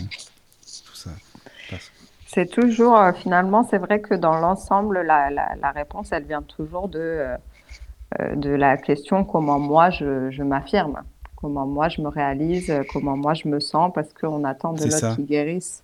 Alors que c'est Oui, nous oui. qui avons ce pouvoir-là, quoi. Et alors, dis-moi, Célia, à- parce que tu sais, on entend beaucoup parler. euh, alors, attends, c'est donc l'amour inconditionnel, hein, c'est des grands mots, ou l'amour Mm. universel. Qu'est-ce que tu fais comme différence entre ça? Et qu'est-ce que c'est que ça, d'ailleurs, finalement? Je sais pas, c'est des mots, ça. Oui, c'est des mots. Je sais pas. Mais euh, a, a priori, j'imagine que ça voudrait dire, euh, en tout cas, euh, l'amour inconditionnel, parce que du coup, l'amour universel, enfin, je sais pas, je vois pas trop la différence, mais disons, euh, l'amour sans attente, sans jugement, en fait. L'amour Oui. de la personne en tant que ce qu'elle est, et voilà, et ça, on peut l'apporter à chaque personne, même des gens qu'on côtoie ou qu'on côtoie pas. Mm, mm, C'est-à-dire mm. que qui est un peu ambivalent des fois avec cet amour-là, c'est que euh, il faut pas s'oublier au travers de cet amour-là. Ah oui, il faut pas s'oublier. a- aimer euh, tout. D'ailleurs, je t'ai expliqué ça aussi, c'est une question d'autorisation. C'est pour Oui. ça que je parle beaucoup d'exprimer ce qu'on est et de s'exprimer, parce que c'est si on s'autorise euh, tout à nous-mêmes, euh, on, est, on autorise tout aux autres et on n'a pas besoin de se préoccuper de ce qu'ils font ou de ce qu'ils font pas. Donc, euh, je donne un exemple parce que c'est un peu euh, bah, flagrant dans le, dans le non-sens. Euh, les personnes qui sont, euh, qui, qui sont euh, homophobes, etc., Oui, c'est des personnes qui, en fait, elles ne s'autorisent pas quelque chose ou qui n'ont pas été autorisées ou qui ne s'autorisent pas et du coup qui n'autorisent pas aux autres.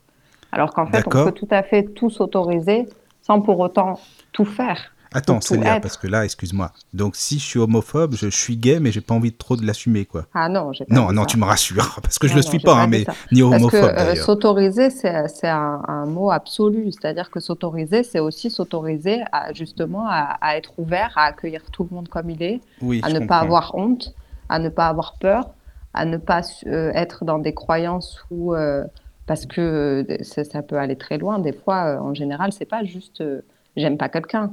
Il y a plein de micro-croyances derrière, quoi.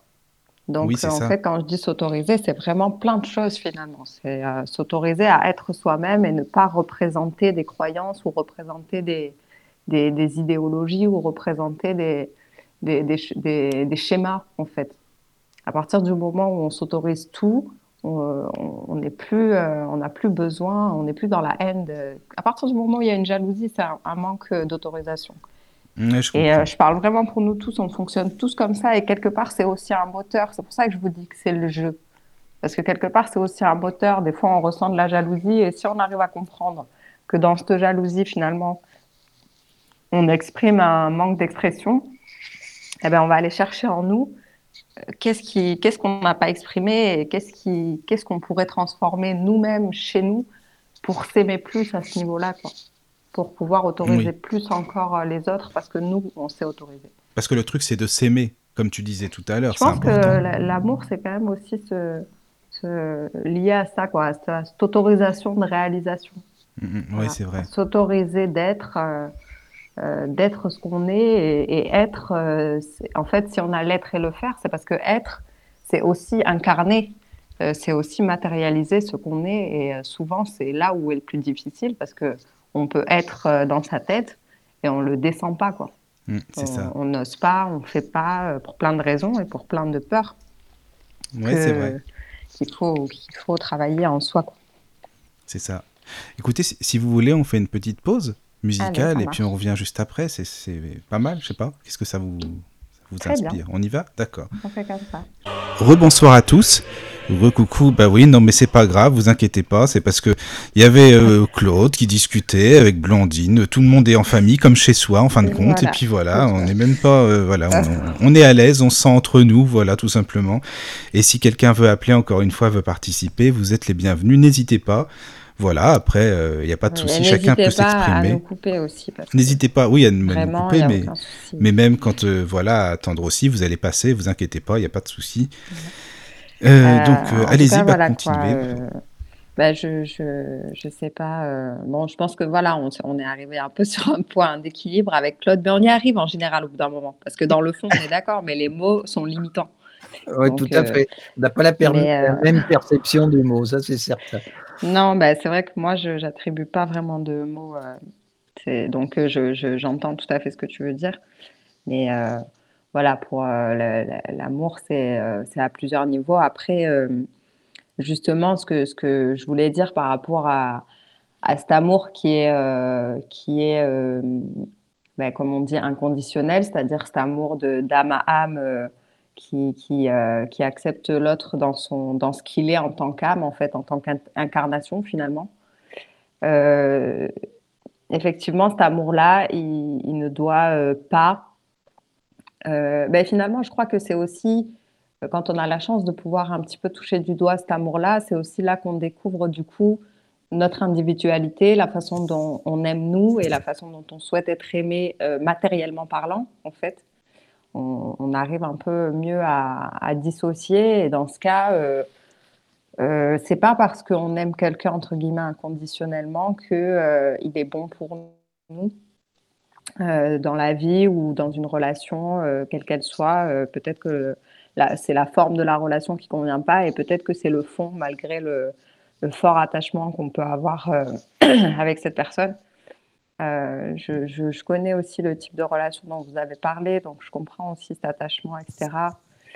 D'ailleurs, rien ne me dit, moi je suis persuadée, connaissant cette personne, que si on avait vécu ensemble, ça n'aurait pas fonctionné au quotidien. Mhm. Voilà, tout à fait. Ça n'aurait pas fonctionné. Absolument. Ça Parce n'aurait que pas fonctionné. Et, et dans un certain paradoxe, bien que je l'aime, euh, enfin, il n'y a, il y a pas de mots pour décrire à, à- à quel point c'est euh, fort.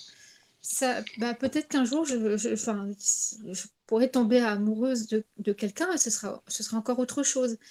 Ce qui, euh, d'ailleurs, remet, euh, d'une certaine manière, peut remettre en question et ça fait s'interroger sur cette notion de, euh, de, de, d'amour unique dans une vie ou de euh, est-ce qu'on peut aimer qu'une seule personne à la fois ou pas? Enfin, je trouve que c'est non, il y ça a c'est plein, ça. euh, de, il y a plein de dogmes, il y a plein de dogmes euh, judéo-chrétiens euh, qui, euh, qui se bousculent euh, au Bah oui, c'est ça. qu'on avance, ça. chemine, en fait, hein.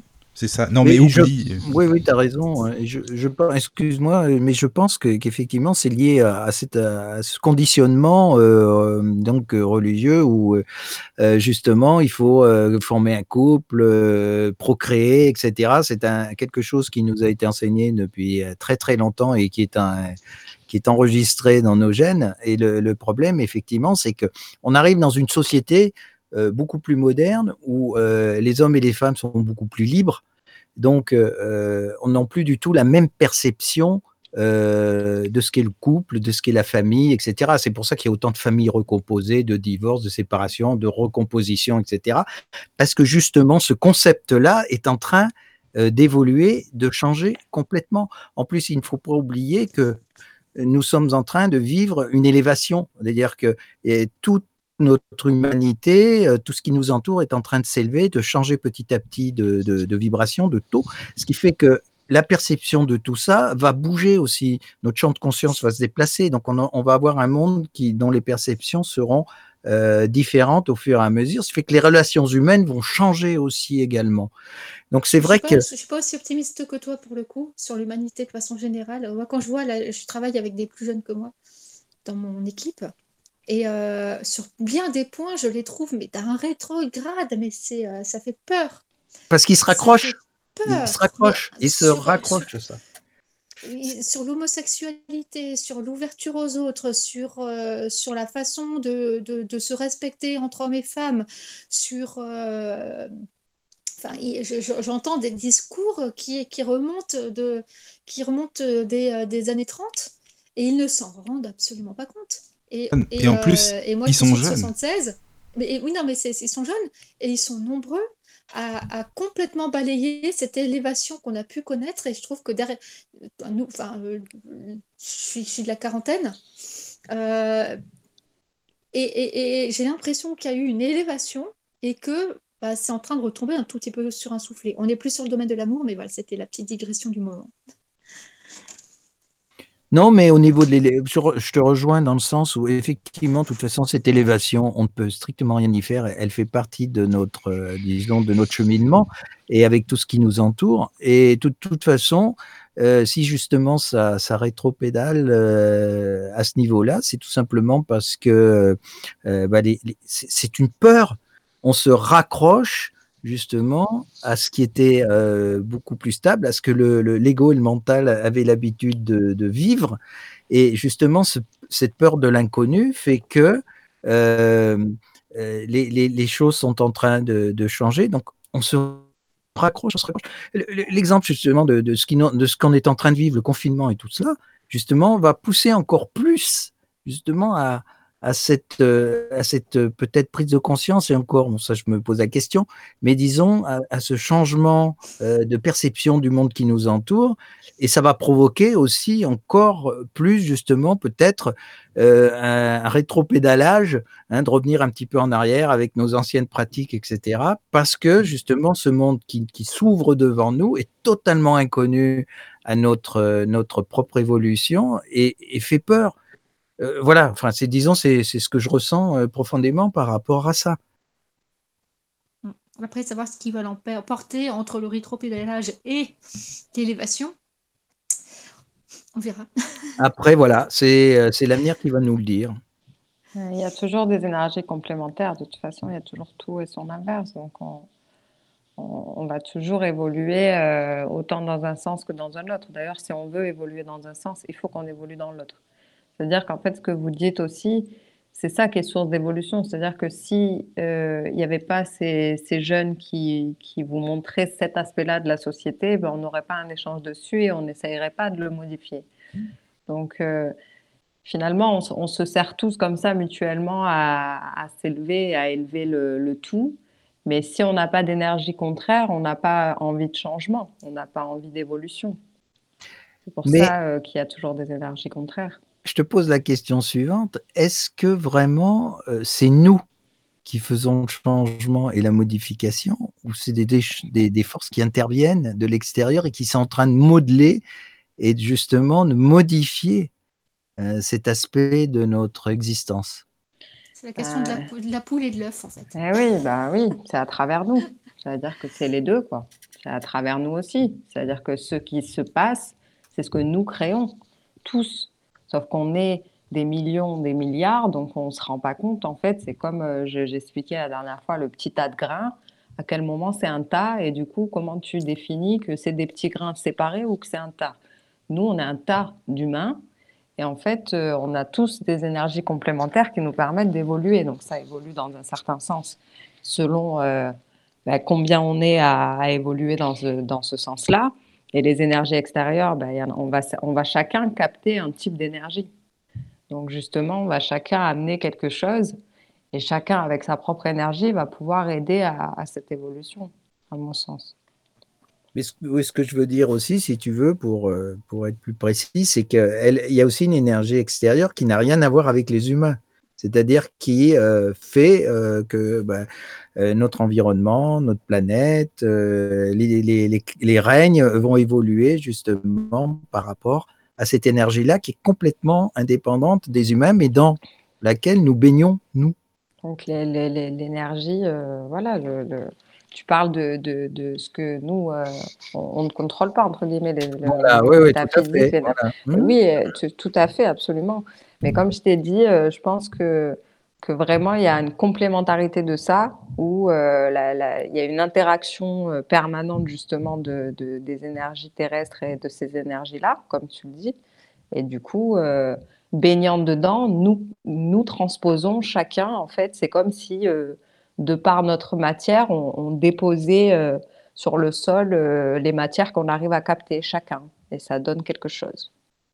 Et plus chacun évolue dans son, dans ce qu'il est individuellement, plus il capte peut-être euh, des énergies euh, plus positives ou plus, ou plus euh, évolutives, plus ou moins, et euh, on avance, quoi.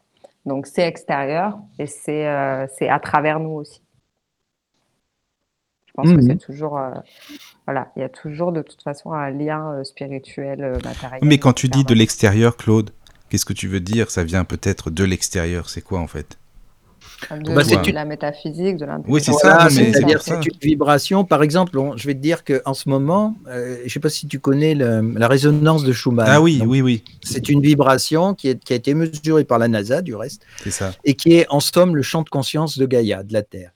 Cette vibration est en train, en fréquence, est en train d'augmenter très très rapidement. Au début, c'était parti dans les années 80, elle a commencé à augmenter, et maintenant, elle, est, elle commence à aller très très très haute. Et euh, euh, justement, elle est totalement indépendante des humains, c'est-à-dire, et personne ne peut, ne peut la contrôler en somme. C'est quelque chose qui est en train de se passer. Alors, moi, je suis incapable de dire en tant que, que terrien euh, quelles sont les forces qui manipulent tout ça derrière et qui, sont, qui font que justement tout ça est en train de changer. Mais c'est un fait. Il y a un changement, il y a quelque chose qui est en train de se produire. Du reste, les gens qui sont hypersensibles le ressentent euh, profondément. Il y a, on sent qu'il y a quelque chose qui, est en train de se passer. Euh, le, coronavirus peut, être, peut en être, euh, disons, une facette, mais ce que je veux dire, voilà, il y a, des, choses qui se manifestent sur la planète qui font que petit à petit, il y, a des, il y a des choses qui sont en train de se mettre en place et qui sont en train d'évoluer en dehors de nous. C'est-à-dire que là, nous, on va devenir ensemble quelque part des spectateurs, même si, comme le, dit Célia, on absorbe une partie aussi de cette énergie, puisqu'elle nous transforme aussi, bien sûr, puisque nous sommes, nous sommes sur la planète Terre. Voilà, on en profite et, et ces vibrations nous élèvent aussi quelque part, certainement, et nous poussent à percevoir les choses et le monde euh, différemment.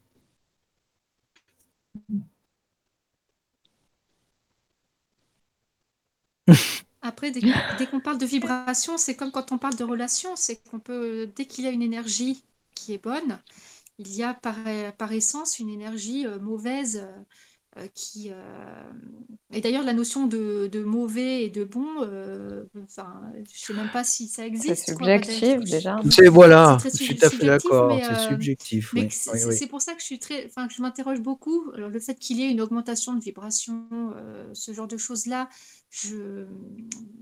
c'est quelque chose qui est, aisé à en, entendre, mais cette notion, mais euh, l'idée que ce soit euh, forcément associé à quelque chose qui s'élèverait, sur quelle base considérerait-on que c'est de l'élévation? Ou de la même manière, comment considérerait-on si on considérait que ce serait négatif? Euh, Je trouve que c'est très questionnant. C'est pour ça que je dis que il faut des deux énergies pour que ça évolue. Parce que euh, le, le, ce qui se passe, euh, que nous considérons comme euh, mal ou comme mauvais ou comme négatif, donc ce qu'on ce qu'on disait, c'est une, une, interprétation subjective de ce qui se passe. Mais dans tous les cas, on est toujours en état évolutif à chaque instant. C'est-à-dire que là, au moment où on parle, on est en train d'évoluer, chacun d'entre nous. Donc, Tout à fait. donc oui, en oui. fait, voilà. Mais la forme... le, L'aspect négatif, c'est la façon dont on le reçoit. La forme négative, euh, c'est pareil, hein, c'est une énergie dont on peut se servir. Je veux dire que euh, tout de suite, ça après c'est une interprétation liée, euh, liée à, à, notre éducation, à tout ce qui s'ensuit, à toutes les croyances qui ont pu exister par rapport à ça. Mais euh, je pense que l'énergie qui nous alimente, etc., est neutre. Donc après, c'est à nous de d'en faire ce que l'on veut. Donc, soit on s'en sert justement effectivement d'une façon positive pour évoluer ou pour aller euh, beaucoup plus loin, ou on peut s'en servir aussi d'une façon euh, négative pour, euh, pour s'autodétruire peut-être quelque part ou pour détruire. voilà, disons qu'on a le choix par rapport à ça. Et, mais il n'y a pas de bien et de mal, quoi. C'est-à-dire que ce sont, ce sont des, des, après des points de vue et des chemins différents à une certaine, un certain niveau d'évolution. Bah, déjà, petit conseil, euh, petit conseil qu'en tout cas que je m'applique à moi-même, euh, bien-être, c'est euh, d'essayer d'éviter justement de prendre cette échelle-là, l'échelle du bien ou du mal, ou du bon ou du mauvais. J'essaye de prendre l'échelle de l'intention, parce que ça me semble toujours un peu plus clair. dans quelle intention je fais les choses, dans quelle intention nous faisons les choses ou les autres font les choses. Je pense que ça en dit beaucoup plus, Qu'est-ce que tu veux, un, quoi? sur la réelle bonté ou non de l'action en Oui, soi. c'est ça et aussi deux sur, euh, sur euh, le, la, la, perception qu'on en a. C'est-à-dire que c'est oui. là, quand on est dans l'échelle de l'intention, euh, on se rend plus compte que c'est nous qui modifions les, les, faits en fonction de ce qu'on en pense. Quoi. Oui, en oui, fonction oui. de l'éducation, de ce qu'on en connaît, etc., comme tu dis. Quoi.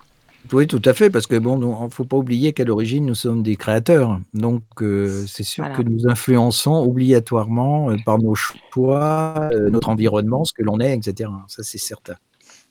Je suis assez nuancée en revanche sur cette notion d'intention, mmh. parce que en soi, d'ailleurs pour accrocher ça au sujet de, de, de l'amour, souvent dans les relations, on, nos actes sont mus par des, intentions et euh, nombre de couples euh, en viennent à ce, enfin, de certaines personnes qui sont en couple en viennent à adopter certains comportements et disent que c'est parce qu'ils ont une intention de bien faire. Et en disant, voilà, je fais ça, c'est. Et, et, certains en viennent à une certaine violence parfois.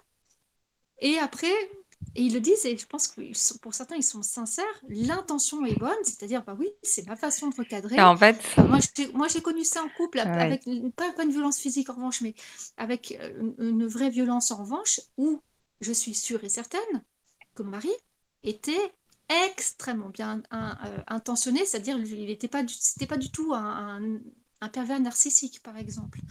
Euh, il, avait, euh, en revanche, il, avait des, euh, comportements qui étaient euh, de l'ordre de la maltraitance, mais avec des intentions très très nobles. Et malgré ces intentions très très nobles, eh ben, il était capable de faire vraiment très très mal et d'avoir une réelle violence.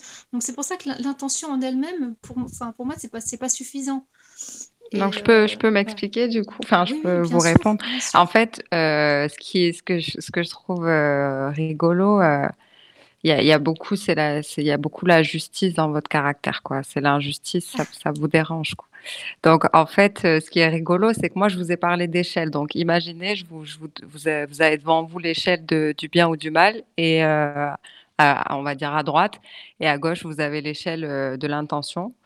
Et là, ce que vous avez fait, c'est que vous avez pris l'échelle du bien et du mal et vous l'avez mis derrière l'intention pour me dire que vous preniez l'intention. Mais en réalité, vous n'avez pas pris l'intention, vous avez préjugé l'intention. Vous avez mis le bien et le mal sur l'intention. Alors que moi, ce que j'ai dit, c'est pas que l'intention, elle nous donnait justement la bonté ou pas du geste. Finalement, c'est de dire l'intention, elle nous dit qui on est à travers ce geste. Qu'est-ce qu'on fait? Qu'est-ce qu'on veut vraiment de cette situation? Et je pense que c'est ça qui est important. C'est ça. Moi, je parlais d'évolution en fait. Euh, l'intention, elle vient nous donner la raison de nos actions. Je ne parle pas d'abord pour nous-mêmes et par exemple aussi pour votre mari. Le fait que euh, du coup, vous avez trouvé l'intention euh, de, la raison pour laquelle il a fait ça, quelle était son intention, ben, ça vous dit qui il est, parce que ça vous dit pourquoi il a, il a fait ça profondément. Donc ça vous dit qui il est et ça vous dit aussi du coup là où il y a une problématique pourquoi il a fait ça, c'est certainement pour euh, guérir quelque chose ou pallier à quelque chose ou, en tout cas éviter quelque chose. Donc, ça, ça, vient nous donner de plus en plus d'explications et ça nous permet d'évoluer. De dire, OK, pourquoi j'ai fait ça? Quelle était mon intention? Est-ce que j'avais peur? Est-ce que je voulais euh, combler quelque chose? Est-ce que je voulais guérir? Est-ce que euh, je, voulais quand je dis, euh, enfin, le, voilà, c'est pourquoi j'ai fait ça dans le sens euh, vraiment qu'est-ce que je recherchais moi comme intérêt. Mais je suis même dans l'intention, je suis pas dans l'échelle du bien ou du mal, quoi. L'intention, elle n'est pas juste bonne ou mauvaise, elle est euh, hyper complète en information.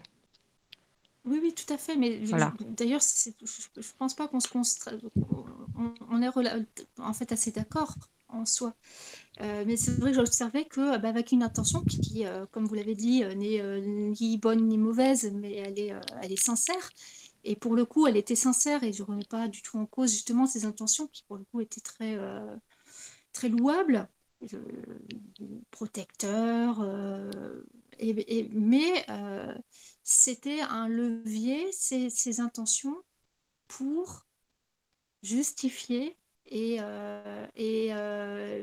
et donner un droit à des actes qui, eux, sans parler de bien ou du mal, bah, n'empêche que euh, c'était des actes qui, objectivement, euh, étaient, euh, étaient enfin, provoquaient de la douleur et étaient et à l'opposé de l'écoute et à l'opposé de, de du, du, du, respect et de l'intégrité de, de l'autre. Mais ça aussi, malheureusement, je, je l'entends tout à fait, mais ça reste subjectif comme ressenti. La façon dont on se sent respecté, c'est propre à chacun, la mmh façon dont on se sent. Et ça, c'est vraiment euh, euh, justement important de, de, d'abord être dans soi. J'allais dire, euh, qu'est-ce que mmh ça, quand vous dites ça a provoqué de la douleur, ça veut dire chez vous? Bah, Oui, je. Qu'est-ce que je peux donner comme exemple? C'est comme ça. Juste un exemple, j'ai eu le cancer, le cancer du sein. J'étais extrêmement Euh, voilà, j'étais extrêmement malade. À un moment donné, j'ai perdu mes immunités. Il a fallu m'amener aux urgences à toute euh, berzingue. J'ai eu un traitement de cheval euh, pour, parce que j'avais une infection. Je reviens de l'hôpital et, et, et, et il était capable de m'engueuler parce qu'il y avait une chaussette qui traînait par terre. Il était bien intentionné, mais dans sa, à un moment donné, quand il perd des pieds, même en ayant, en étant une bonne intention, il s'est pas rendu compte, et ça a bien des reprises, qu'il était violent. Il était suffisamment violent dans sa façon d'être pour que beaucoup de personnes dans son entourage euh, et dans le mien aient fui et, euh, et ont été témoins de choses qui étaient choquantes. Et comment vous réagissiez à ça, vous? Eh ben, à ce, à ce moment-là, je, je, je, je faisais le dos rond. Mm. Je faisais le dos rond. Euh, Il y a, il y a toute une période de ma vie où j'ai euh, sciemment, hein, donc c'est un choix de ma part, mais j'ai pris le parti eh bien, de m'effacer totalement. Mhm. Donc je me suis effacée activement. Donc c'est Ouais, euh, euh, ouais. j'assume tout à fait que c'était une posture que j'ai adoptée. Donc je, ça, pour le coup, je, c'est ma part de responsabilité, mais que j'ai, c'est, un parti pris que j'ai fait pour, euh, pour, pour protéger mon fils, parce que aussi, d'une certaine manière, je me voilais la face, parce que aussi, euh, bah, j'étais malade et que justement, je, c'était pas un moment où je pouvais m'échapper de chez moi. J'ai pu le faire après, Mhm. mais euh, quand, quand je me suis échappée de chez moi, c'est parce que ça, ça tournait à la, enfin, c'était un, à, à cette- ça tournait au harcèlement. Oui, mais c'est parce que voilà, c'est c'est vrai qu'on en, on en revient toujours à un problème d'expression, quoi. L'autre Oui, prend totalement. aussi la place qu'on lui donne et euh, sans le vouloir, évidemment, c'est pareil. Si on se base sur l'échelle de votre intention, votre intention euh, au départ, euh, c'est- c'était pas euh, bon ou mauvais le fait de vous effacer, c'était comme ça. C'était l'intention, c'était de vous effacer. Donc c'est quand même intéressant de savoir quelle était votre intention parce que vous comprenez du coup que Bah, vous oui, êtes bah, co-créateur, votre mari et ah, vous, de, la situation, quoi. Totalement, Mais mais euh, c'était, une, attitude qui, et qui avait pour but de protéger euh, le climat euh, familial. Et parce que avant, j'avais sorti euh, du, du couteau suisse toutes les autres solutions euh, possibles et inimaginables de, de dialogue, d'humour, de, de, de patience, de différer les moments où on parle de ceux où on est en tension, d'essayer de... Enfin voilà, j'ai pris conseil aussi auprès de beaucoup de monde. Euh, et habituellement, je suis quelqu'un qui, euh, comme vous l'avez vu, hein, j'ai pas de, mal à prendre la parole. J'aime Mhm. aussi écouter et j'apprécie ce dialogue. Et à ce moment-là, toute tentative de dialogue euh, menait à un échec et face à ces échecs répétés, il ne me restait plus pour protéger bon, aussi mon fils, hein, parce que je voulais pas qu'il soit témoin de certaines choses, et ben, c'était de courber euh, les chines. Euh, aussi parce que j'avais mes croyances religieuses qui, euh, qui, qui me disaient qu'il fallait que je fasse tout pour sauver ce mariage. Mhm. Voilà, mais donc c'est, c'est, euh, l'in- l'intention, elle était là, elle était de protéger le couple, de Mhm. protéger le foyer, de protéger mon fils, etc. Oui, mais du Tout coup, ça, là, euh, c'est- là, vous êtes c'est pareil. On peut dire du coup que c'est une bonne intention, mais c'est Mhm. subjectif. Est-ce que c'était vraiment une bonne intention de vouloir protéger le couple, de voilà, je sais pas. Je, je, je, Ah m'in- voilà, je, je reste ouverte en fait dans la justement parce que en fait euh, toutes les situations sont à prendre euh, vraiment individuellement. Donc euh, dans chaque situation, est-ce que finalement il est bon de protéger le couple, de protéger euh, le, le- le- le- la structure familiale? Est-ce que c'est bon de la protéger dans le sens de la laisser comme elle est? Est-ce que c'est vraiment bon? Ça, Une chose était sûre, c'était bon de protéger mon fils. Ça, là-dessus, je ne me pose pas trop de questions. En revanche, euh, est-ce que c'était la meilleure façon de le protéger? C'est une des questions qui a voilà, c'est ça que je veux dire en fait. c'est une, c'est, ce qui a fait qu'au bout d'un moment, je me suis dit euh, que, que je partais parce que je voulais rester au départ pour protéger mon fils, mais je me Mhm. suis Et rendu du coup, vous êtes parti pour le protéger. et je, me suis, je suis partie Mhm. parce que je ne voulais pas déjà qu'il soit. Il commençait à prendre conscience, mon fils, de certaines choses et il commençait à en souffrir. Et je ne voulais pas lui donner aussi ce modèle familial Eh oui, bien sûr. parce que ça allait l'amener plus tard à soit devenir un bourreau, soit victime. Mhm. Et que je veux autre chose. et que je veux montrer qu'il est possible de s'affirmer tout en respectant l'autre, parce que là, j'ai tout fait pour que cette séparation se fasse en douceur et dans le respect, et puis pour préserver le dialogue, etc. Mais euh, vous avez ça, a, raison, hein, ça a été la même chose dans le couple et dans la séparation, en fait. Vous avez toujours essayé d'arrondir les angles tout le temps pour tout le monde. Après, voilà, c'est mmh. juste que vous avez fait le, au mieux de ce que vous pouviez faire vous dans cette situation. Et je pense que c'est, en tout cas, c'est voilà l'échelle que j'essaie d'utiliser, c'est de me dire, est-ce que j'essaie de faire de mon mieux?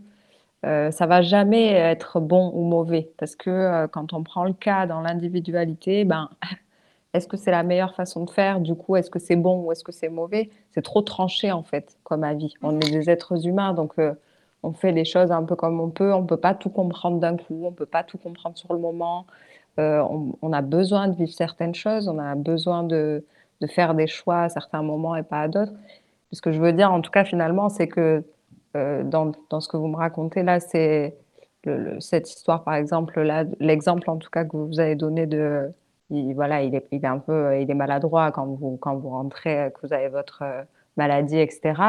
Et finalement, tout ça, ça vient révéler la façon dont fonctionnait votre couple déjà au départ et dont vous fonctionnez vous aussi. Puisque vous vous êtes effacé aussi avec cette maladie, vous avez tout repris à zéro. Euh, vous avez tout perdu en termes d'immunité, vous avez tout C'est ça qui est, qui est, qui est euh, attention, c'est symbolique, mais qui est beau symboliquement. Vous, vous avez, euh, vous avez complètement, vous vous êtes complètement détaché de votre façon que vous aviez avant de vous défendre et de vous imposer, et vous en avez créé une autre. Déjà, bravo pour ça, hein. euh, bravo pour le combat. La maladie et l'effacement euh, sont, sont, sont, arrivés en même temps et c'est vrai que mmh. euh, c'est très homogène. Et j'ai conscience que cette maladie n'a fait que exprimer un, un, état qui était présent depuis longtemps. Mmh. Mais c'est vrai, là, je pense, Célia, que tu as raison. Mmh. Je trouve que c'est c'est beau en fait, hein, comme. Euh, bon, bah, bien sûr, il faut le voir de très très oui, haut. Hein. on est d'accord, on est astronaute là. Oui, oui, oui, non, euh... je suis d'accord. On est mais voilà, non, non, mais vous avez totalement raison. Vous avez euh, totalement oui, raison. Symbolique, oui. Ce qui compte, c'est le chemin. De toute façon, j'ai jamais eu peur de voilà. souffrir ou de voilà. peur de l'épreuve. Hein. C'est pour ça que vraiment tout est tout est évolutif. Voilà, il y a le, le vraiment le, le négatif, c'est notre façon à nous de ressentir et c'est ce qui ce, ce, ce sur quoi on doit travailler qui est douloureux pour nous. Mhm. Mais euh, en fait, euh, voilà, c'est vraiment tout est évolutif et finalement, en général, euh, bon, c'est quasi impossible. En tout cas, c'est très difficile, même quand on fait beaucoup de méditation et tout, mais d'être dans le recul, ça voudrait dire qu'on n'est pas dans la matière. Il y a toujours un équilibre, un moment où on est beaucoup dans la matière, un moment où on est plus dans le recul.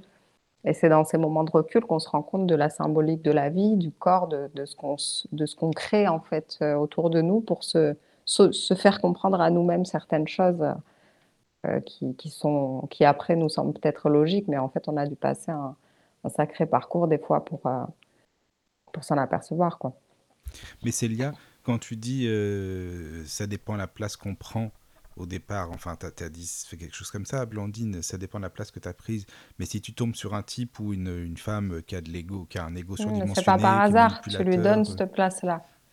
Que tu lui donnes, tu, oui. Tu mais... lui donnes cette place-là parce que euh, dans la mesure où tu rencontres un... Admettons, tu me dis, tu rencontres un gars qui est comme ça, d'entrée. Oui, oui. Ben, qu'est-ce que... pourquoi tu restes?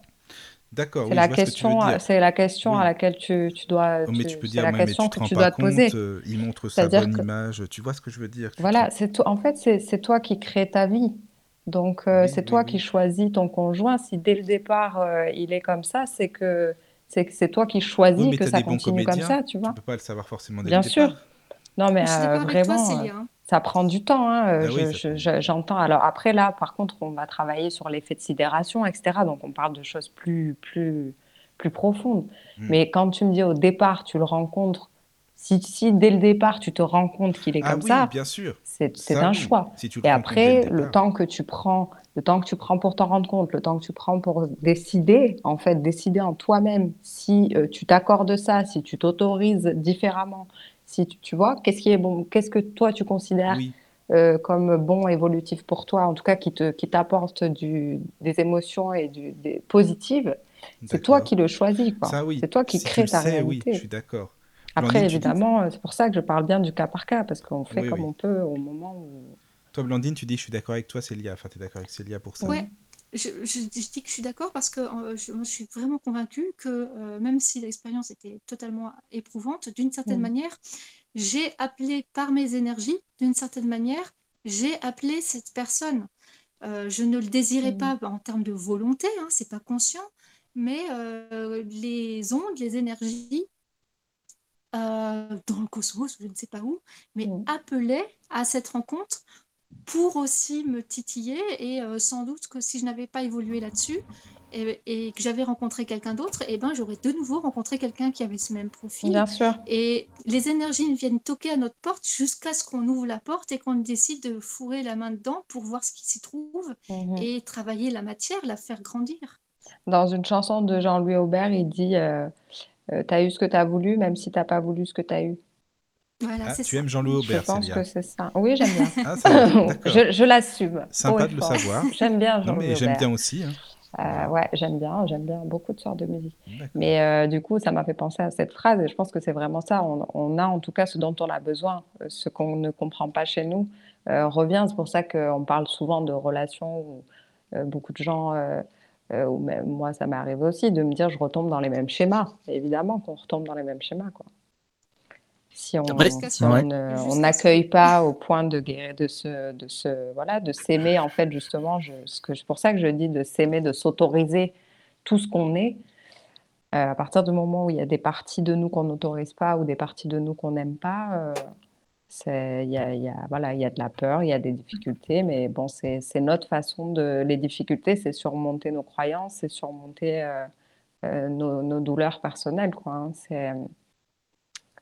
Des fois, c'est pas évident, mais c'est vrai que c'est, il y y a toujours quand même un, bon écho de, de ce qui se passe dans l'esprit. C'est pour ça que je parle de ce, ce- cette relation de, de l'esprit au corps et du ciel à la terre. C'est vraiment l'esprit. euh, en fait, le, corps euh, matérialise ce qui se passe dans l'esprit, comme la terre matérialise ce qui se passe euh, dans le spirituel, quoi, dans l'énergétique. Voilà. De toute façon, rien ne se fait au hasard. hein. Tout- euh, et quand on, quand on Non, bah croise non, tel, a, il y a voilà, quand on, énormément de paramètres même. absolument. tout- et puis quand on croise une personne euh, dans notre vie ou plusieurs personnes, euh, c'est que justement, euh, il faut pas oublier, il faut pas oublier une chose. Si on repart du principe de l'incarnation, c'est que tout cela, on se l'est programmé. Donc ça veut dire que si on, tombe sur une personne euh, justement qui peut être aussi, qui peut avoir cette attitude-là, c'est qu'on l'a désiré pour lisser quelque chose chez nous, obligatoirement. Voilà, c'est, en tout cas, euh, si elle est là dans- avec nous dans la matière, c'est qu'il y a quelque chose euh, que, C'est pas que pour rien. nous, nous co-créons, quoi. C'est ça. Soit Mais après, dans, ce, aussi. justement cette histoire aussi de, du hasard, etc., je, je crois qu'on n'a pas conscience. euh, on dit les personnes qu'on rencontre, mais ouais, euh, c'est, c'est hyper impressionnant en fait quand on se rend compte finalement. Euh, par exemple, là, euh, si je sors sur ma terrasse, moi j'habite en plein centre-ville de Montpellier. Donc, si je sors sur ma terrasse, là, j'ai à peu près six immeubles en face de moi. Donc, j'ai même pas conscience du nombre de personnes qu'il y a autour de moi et que je ne connais pas et, euh, et avec qui on n'a pas forcément de, d'accroche. Et en fait, dans la vie, on va rencontrer des gens. Il y a certaines personnes avec qui il va y avoir une énergie, un regard, quelque chose. Même dans l'immeuble, dans mon immeuble, ça fait cinq ans que je vis ici. Il y a certaines personnes, c'est toujours les mêmes, tu vois, avec qui j'ai accroché, avec qui je côtoie, et les autres, je croise de temps en temps, mais on n'a pas eu de, de, de justement d'atomes crochus. Je pense que c'est ça, c'est l'énergie en fait dans laquelle euh, on baigne. Donc, on va connecter avec certaines personnes. Euh, c'est, évidemment pas lié au, au hasard, puisque c'est lié à ce qu'on est, à ce qu'on émane et à ce que l'autre capte et ce qu'on capte de lui. Et ça peut être aussi au niveau euh, de l'odeur, au niveau de plein de choses, quoi. Je peux raconter une petite anecdote? Oui, bien sûr, avec plaisir. Bon, déjà, il faut savoir que le fameux, euh, euh, la, la fameuse personne que j'aime beaucoup, beaucoup, beaucoup, elle est de Montpellier. Ah, Bon, ça rien à- alors après, euh, voilà, ça c'était juste la petite parenthèse. Mais sinon, tu, euh, vous parliez de. Je, je peux bouger autour d'un kilomètre, sinon, s'il n'est pas à un kilomètre de chez moi, je ne peux pas vous tu peux y aller.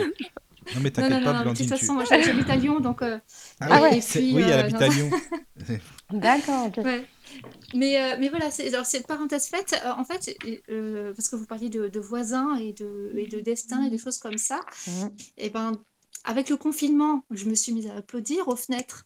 Je suis dans une Oui. petite cour où personne joue le jeu, sauf une personne que, avec qui, du coup, j'ai fait connaissance, qui s'appelle du même prénom que celui que j'aime beaucoup d'ailleurs, donc il s'appelle Frédéric, voilà pour tout dire. Voilà. Et, euh, et, et ben, je ne le connais pas encore très très bien. Euh, et puis, euh, il a vécu un deuil, donc c'est compliqué, c'est difficile pour lui. Mais on est en contact et je suis sûre et convaincue que c'est quelqu'un avec qui il va y avoir un bout de chemin. Je ne sais pas de quoi, d'amitié, mais de quelque chose qui est très profond, mais il y a cette sorte d'instinct qui est là.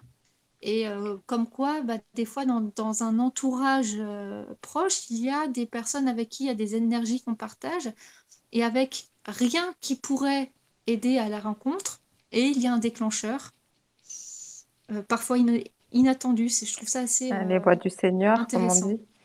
Voilà. Euh, c'est vrai que des fois, on se, justement, c'est pour ça que je dis le hasard, oui, mais non, parce que on se retrouve en contact avec des personnes où on se dit, mais s'il n'y a pas une intelligence derrière ça, franchement, c'est pas possible. C'est, c'est pas bon, possible, c'est trop bien fait. Mais euh, or- or- organisé une pandémie rien que pour que je rencontre mon voisin, euh, c'est ah, bah voilà. hein. Oui, mais c'était quand même alors. ça. Tu vois, euh, c'est bien en fait pour ça. Non, moi, je vais vous dire, c'est que le monde n'était pas prêt pour mes 30 ans. Donc, euh, ils ont enfermé tout le monde. Voilà, Et pour que je fasse mes arrête. 30 ans euh, confinés. Mais c'est ça, C'est pas C'est ça mal qui s'est passé. Mais euh, non, mais voilà, c'est. euh, Mais je trouve que c'est là, c'est bien. hein, Il y a, y a quand même, en tout cas, moi, je sens au niveau énergétique que le, confinement euh, a eu des effets parce que euh, on est tous euh, bloqués avec notre énergie là, et je pense que ça c'est très intéressant. On verra le C'est c'est après, fertile en tout cas, c'est fertile. c'est vrai. Ben, en fait, on verra. euh, voilà, c'est c'est une graine qui est plantée. euh, c'est Oui, c'est- voilà, chacun va évoluer à son rythme et, et etc. Euh, je pense qu'il faut vraiment essayer d'être euh, avec soi-même euh, et, et essayer de d'être euh, d'être dans sa propre évolution, dans son propre chemin. Et, oui. et voilà, c'est pour ça que finalement, euh, je, je- je suis tout à fait d'accord dans le fait qu'on a chacun euh, notre chemin, etc. Et que les, les, les autres doivent être euh, euh, des personnes qui, qui, qu'on, choisit pour être dans, sur notre chemin.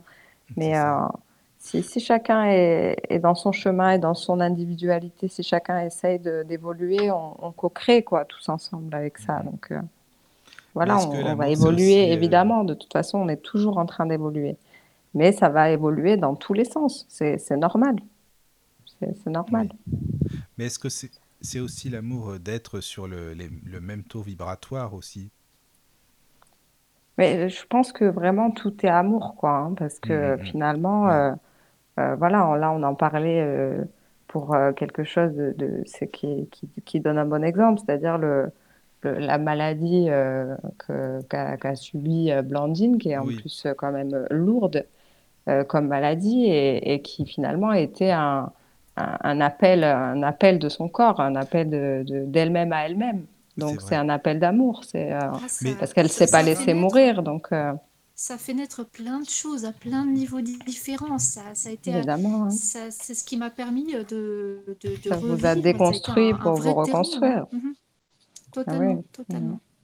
Et euh, c'est euh, avec on- beaucoup d'amour, effectivement. Avec beaucoup, avec beaucoup d'amour. Et finalement, ce qui a sauvé, ce qui a guéri, c'est l'amour. L'amour de mon fiston qui me guérissait à coups de framboise et qui il était tout haut comme Strapone. Mais c'est c'est- c'est ça aussi l'amour. Mais hein, bien sûr, mais tout, tout est l'amour, euh, c'est ce petit garçon qui donne une, une euh, framboise et qui, qui observe comment ça te guérit en disant ça va mieux. Oui, et Tu puis aussi, mieux, puis Ah bah, aussi cette, aussi euh, l'amour, c'est aussi cette maman qui s'autorise à avoir ce geste au milieu de tout ça. C'est-à-dire Mhm. qu'il ne donne pas que de vibrations négatives en disant oui, mais moi je suis juste malade. Non, ça veut dire je vois l'amour autour de moi. C'est aussi ça l'amour. hein.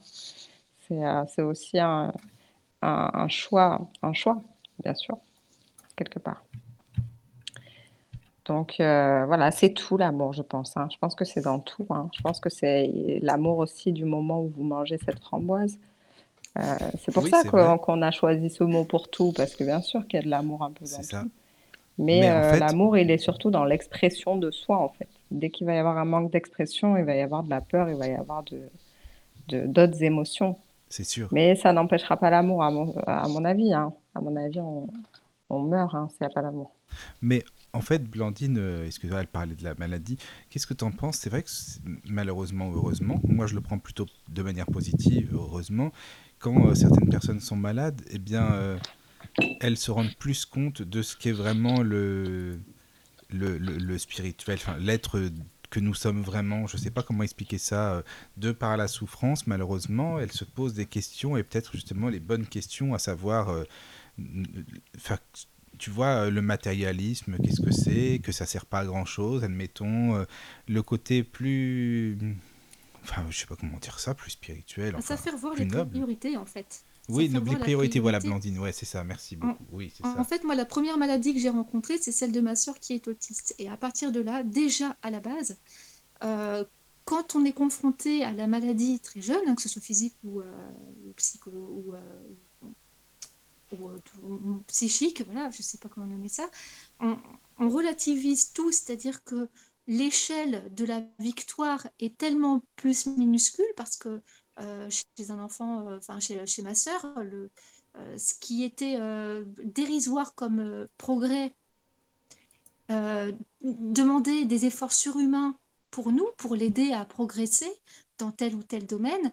Et, et du coup, tout le reste, tous les petits soucis n'avaient plus véritablement d'importance. Et du coup, on appréciait, euh, a appris en famille à apprécier euh, euh, la valeur de cet amour au-delà du langage, au-delà de, au-de- au-delà des, entendus. Et, et, du coup, ça, ça, refait voir les, les priorités, c'est-à-dire on, on ne se chamaille plus pour une petite babiole. Et ce qui compte, bah, c'est des choses un petit peu plus importantes et, euh, et, urgentes, qui est d'écouter l'autre et écouter soi-même. Je pense qu'il y a aussi quelque chose, euh, là, moi, je, je, finirai sur ça, euh, sur ce, plan-là, mais il y a quelque chose qui est intéressant dans la maladie aussi, c'est que finalement, le, corps, il va toujours, euh, quelque part, nous amener à faire ce qu'on évite de faire. Et la maladie, finalement, ça mène à quoi? Ben, ça mène à des soins, c'est-à-dire à ce qu'on prenne soin de, de nous et à ce que nous soyons forcés à prendre soin de nous.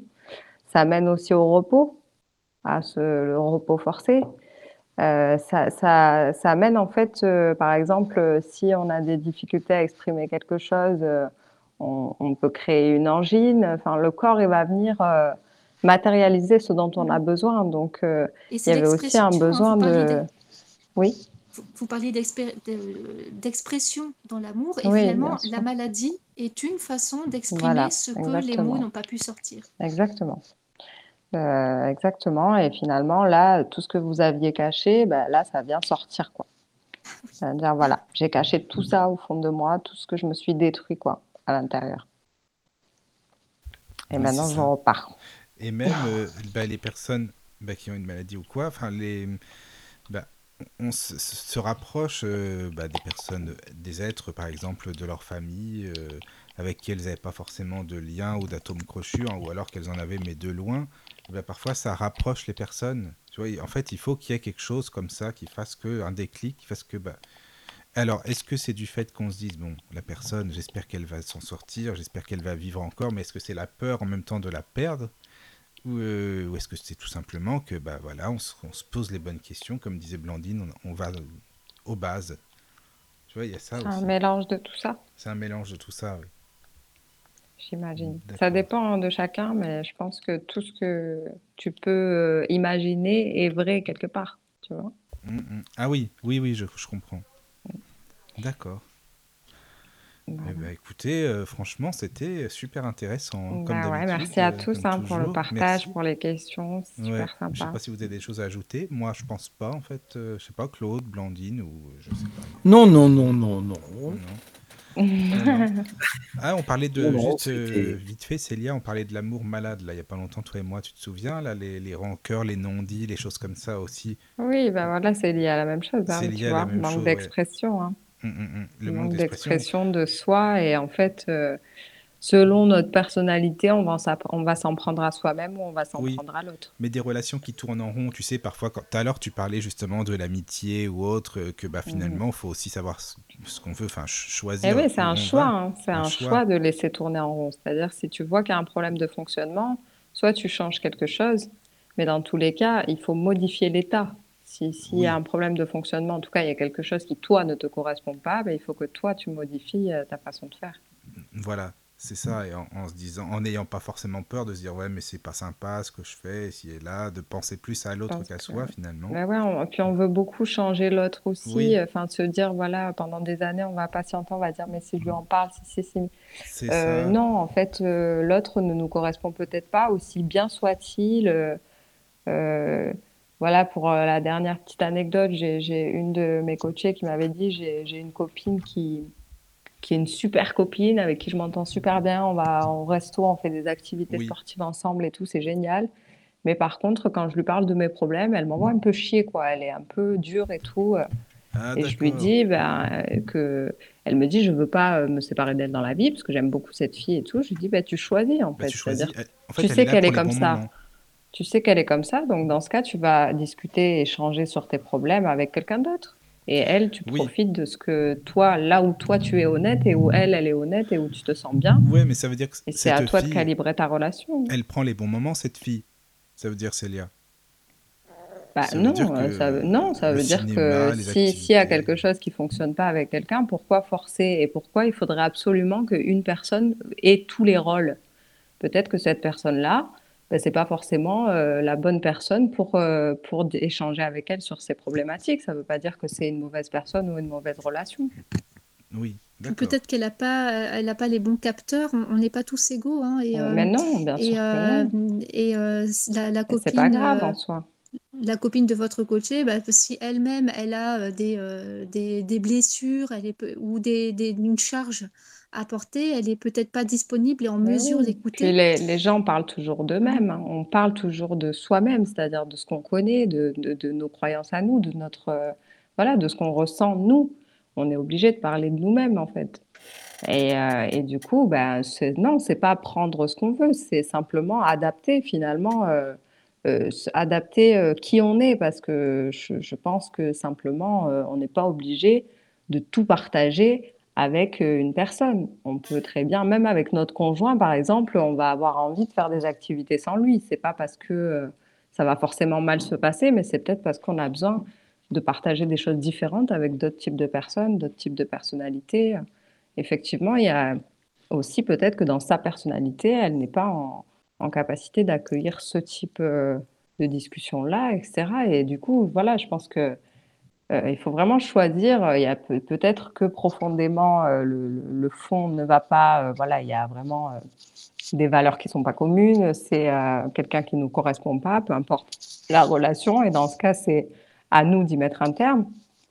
Maintenant, si c'est une problématique qui nous semble pas plus importante que les autres, mais qui nous embête un peu, bah, il faut simplement faire diversion, je pense, oui, et que c'est pas grave de, de, justement, c'est pas prendre ce qu'on veut prendre, c'est simplement partager du positif et euh, essayer de, de, trouver euh, une autre façon. euh, voilà, je parle pour ce genre de choses où il y a un problème sur un aspect, bah, il faut pas rentrer dans cet aspect-là, je pense, c'est tout.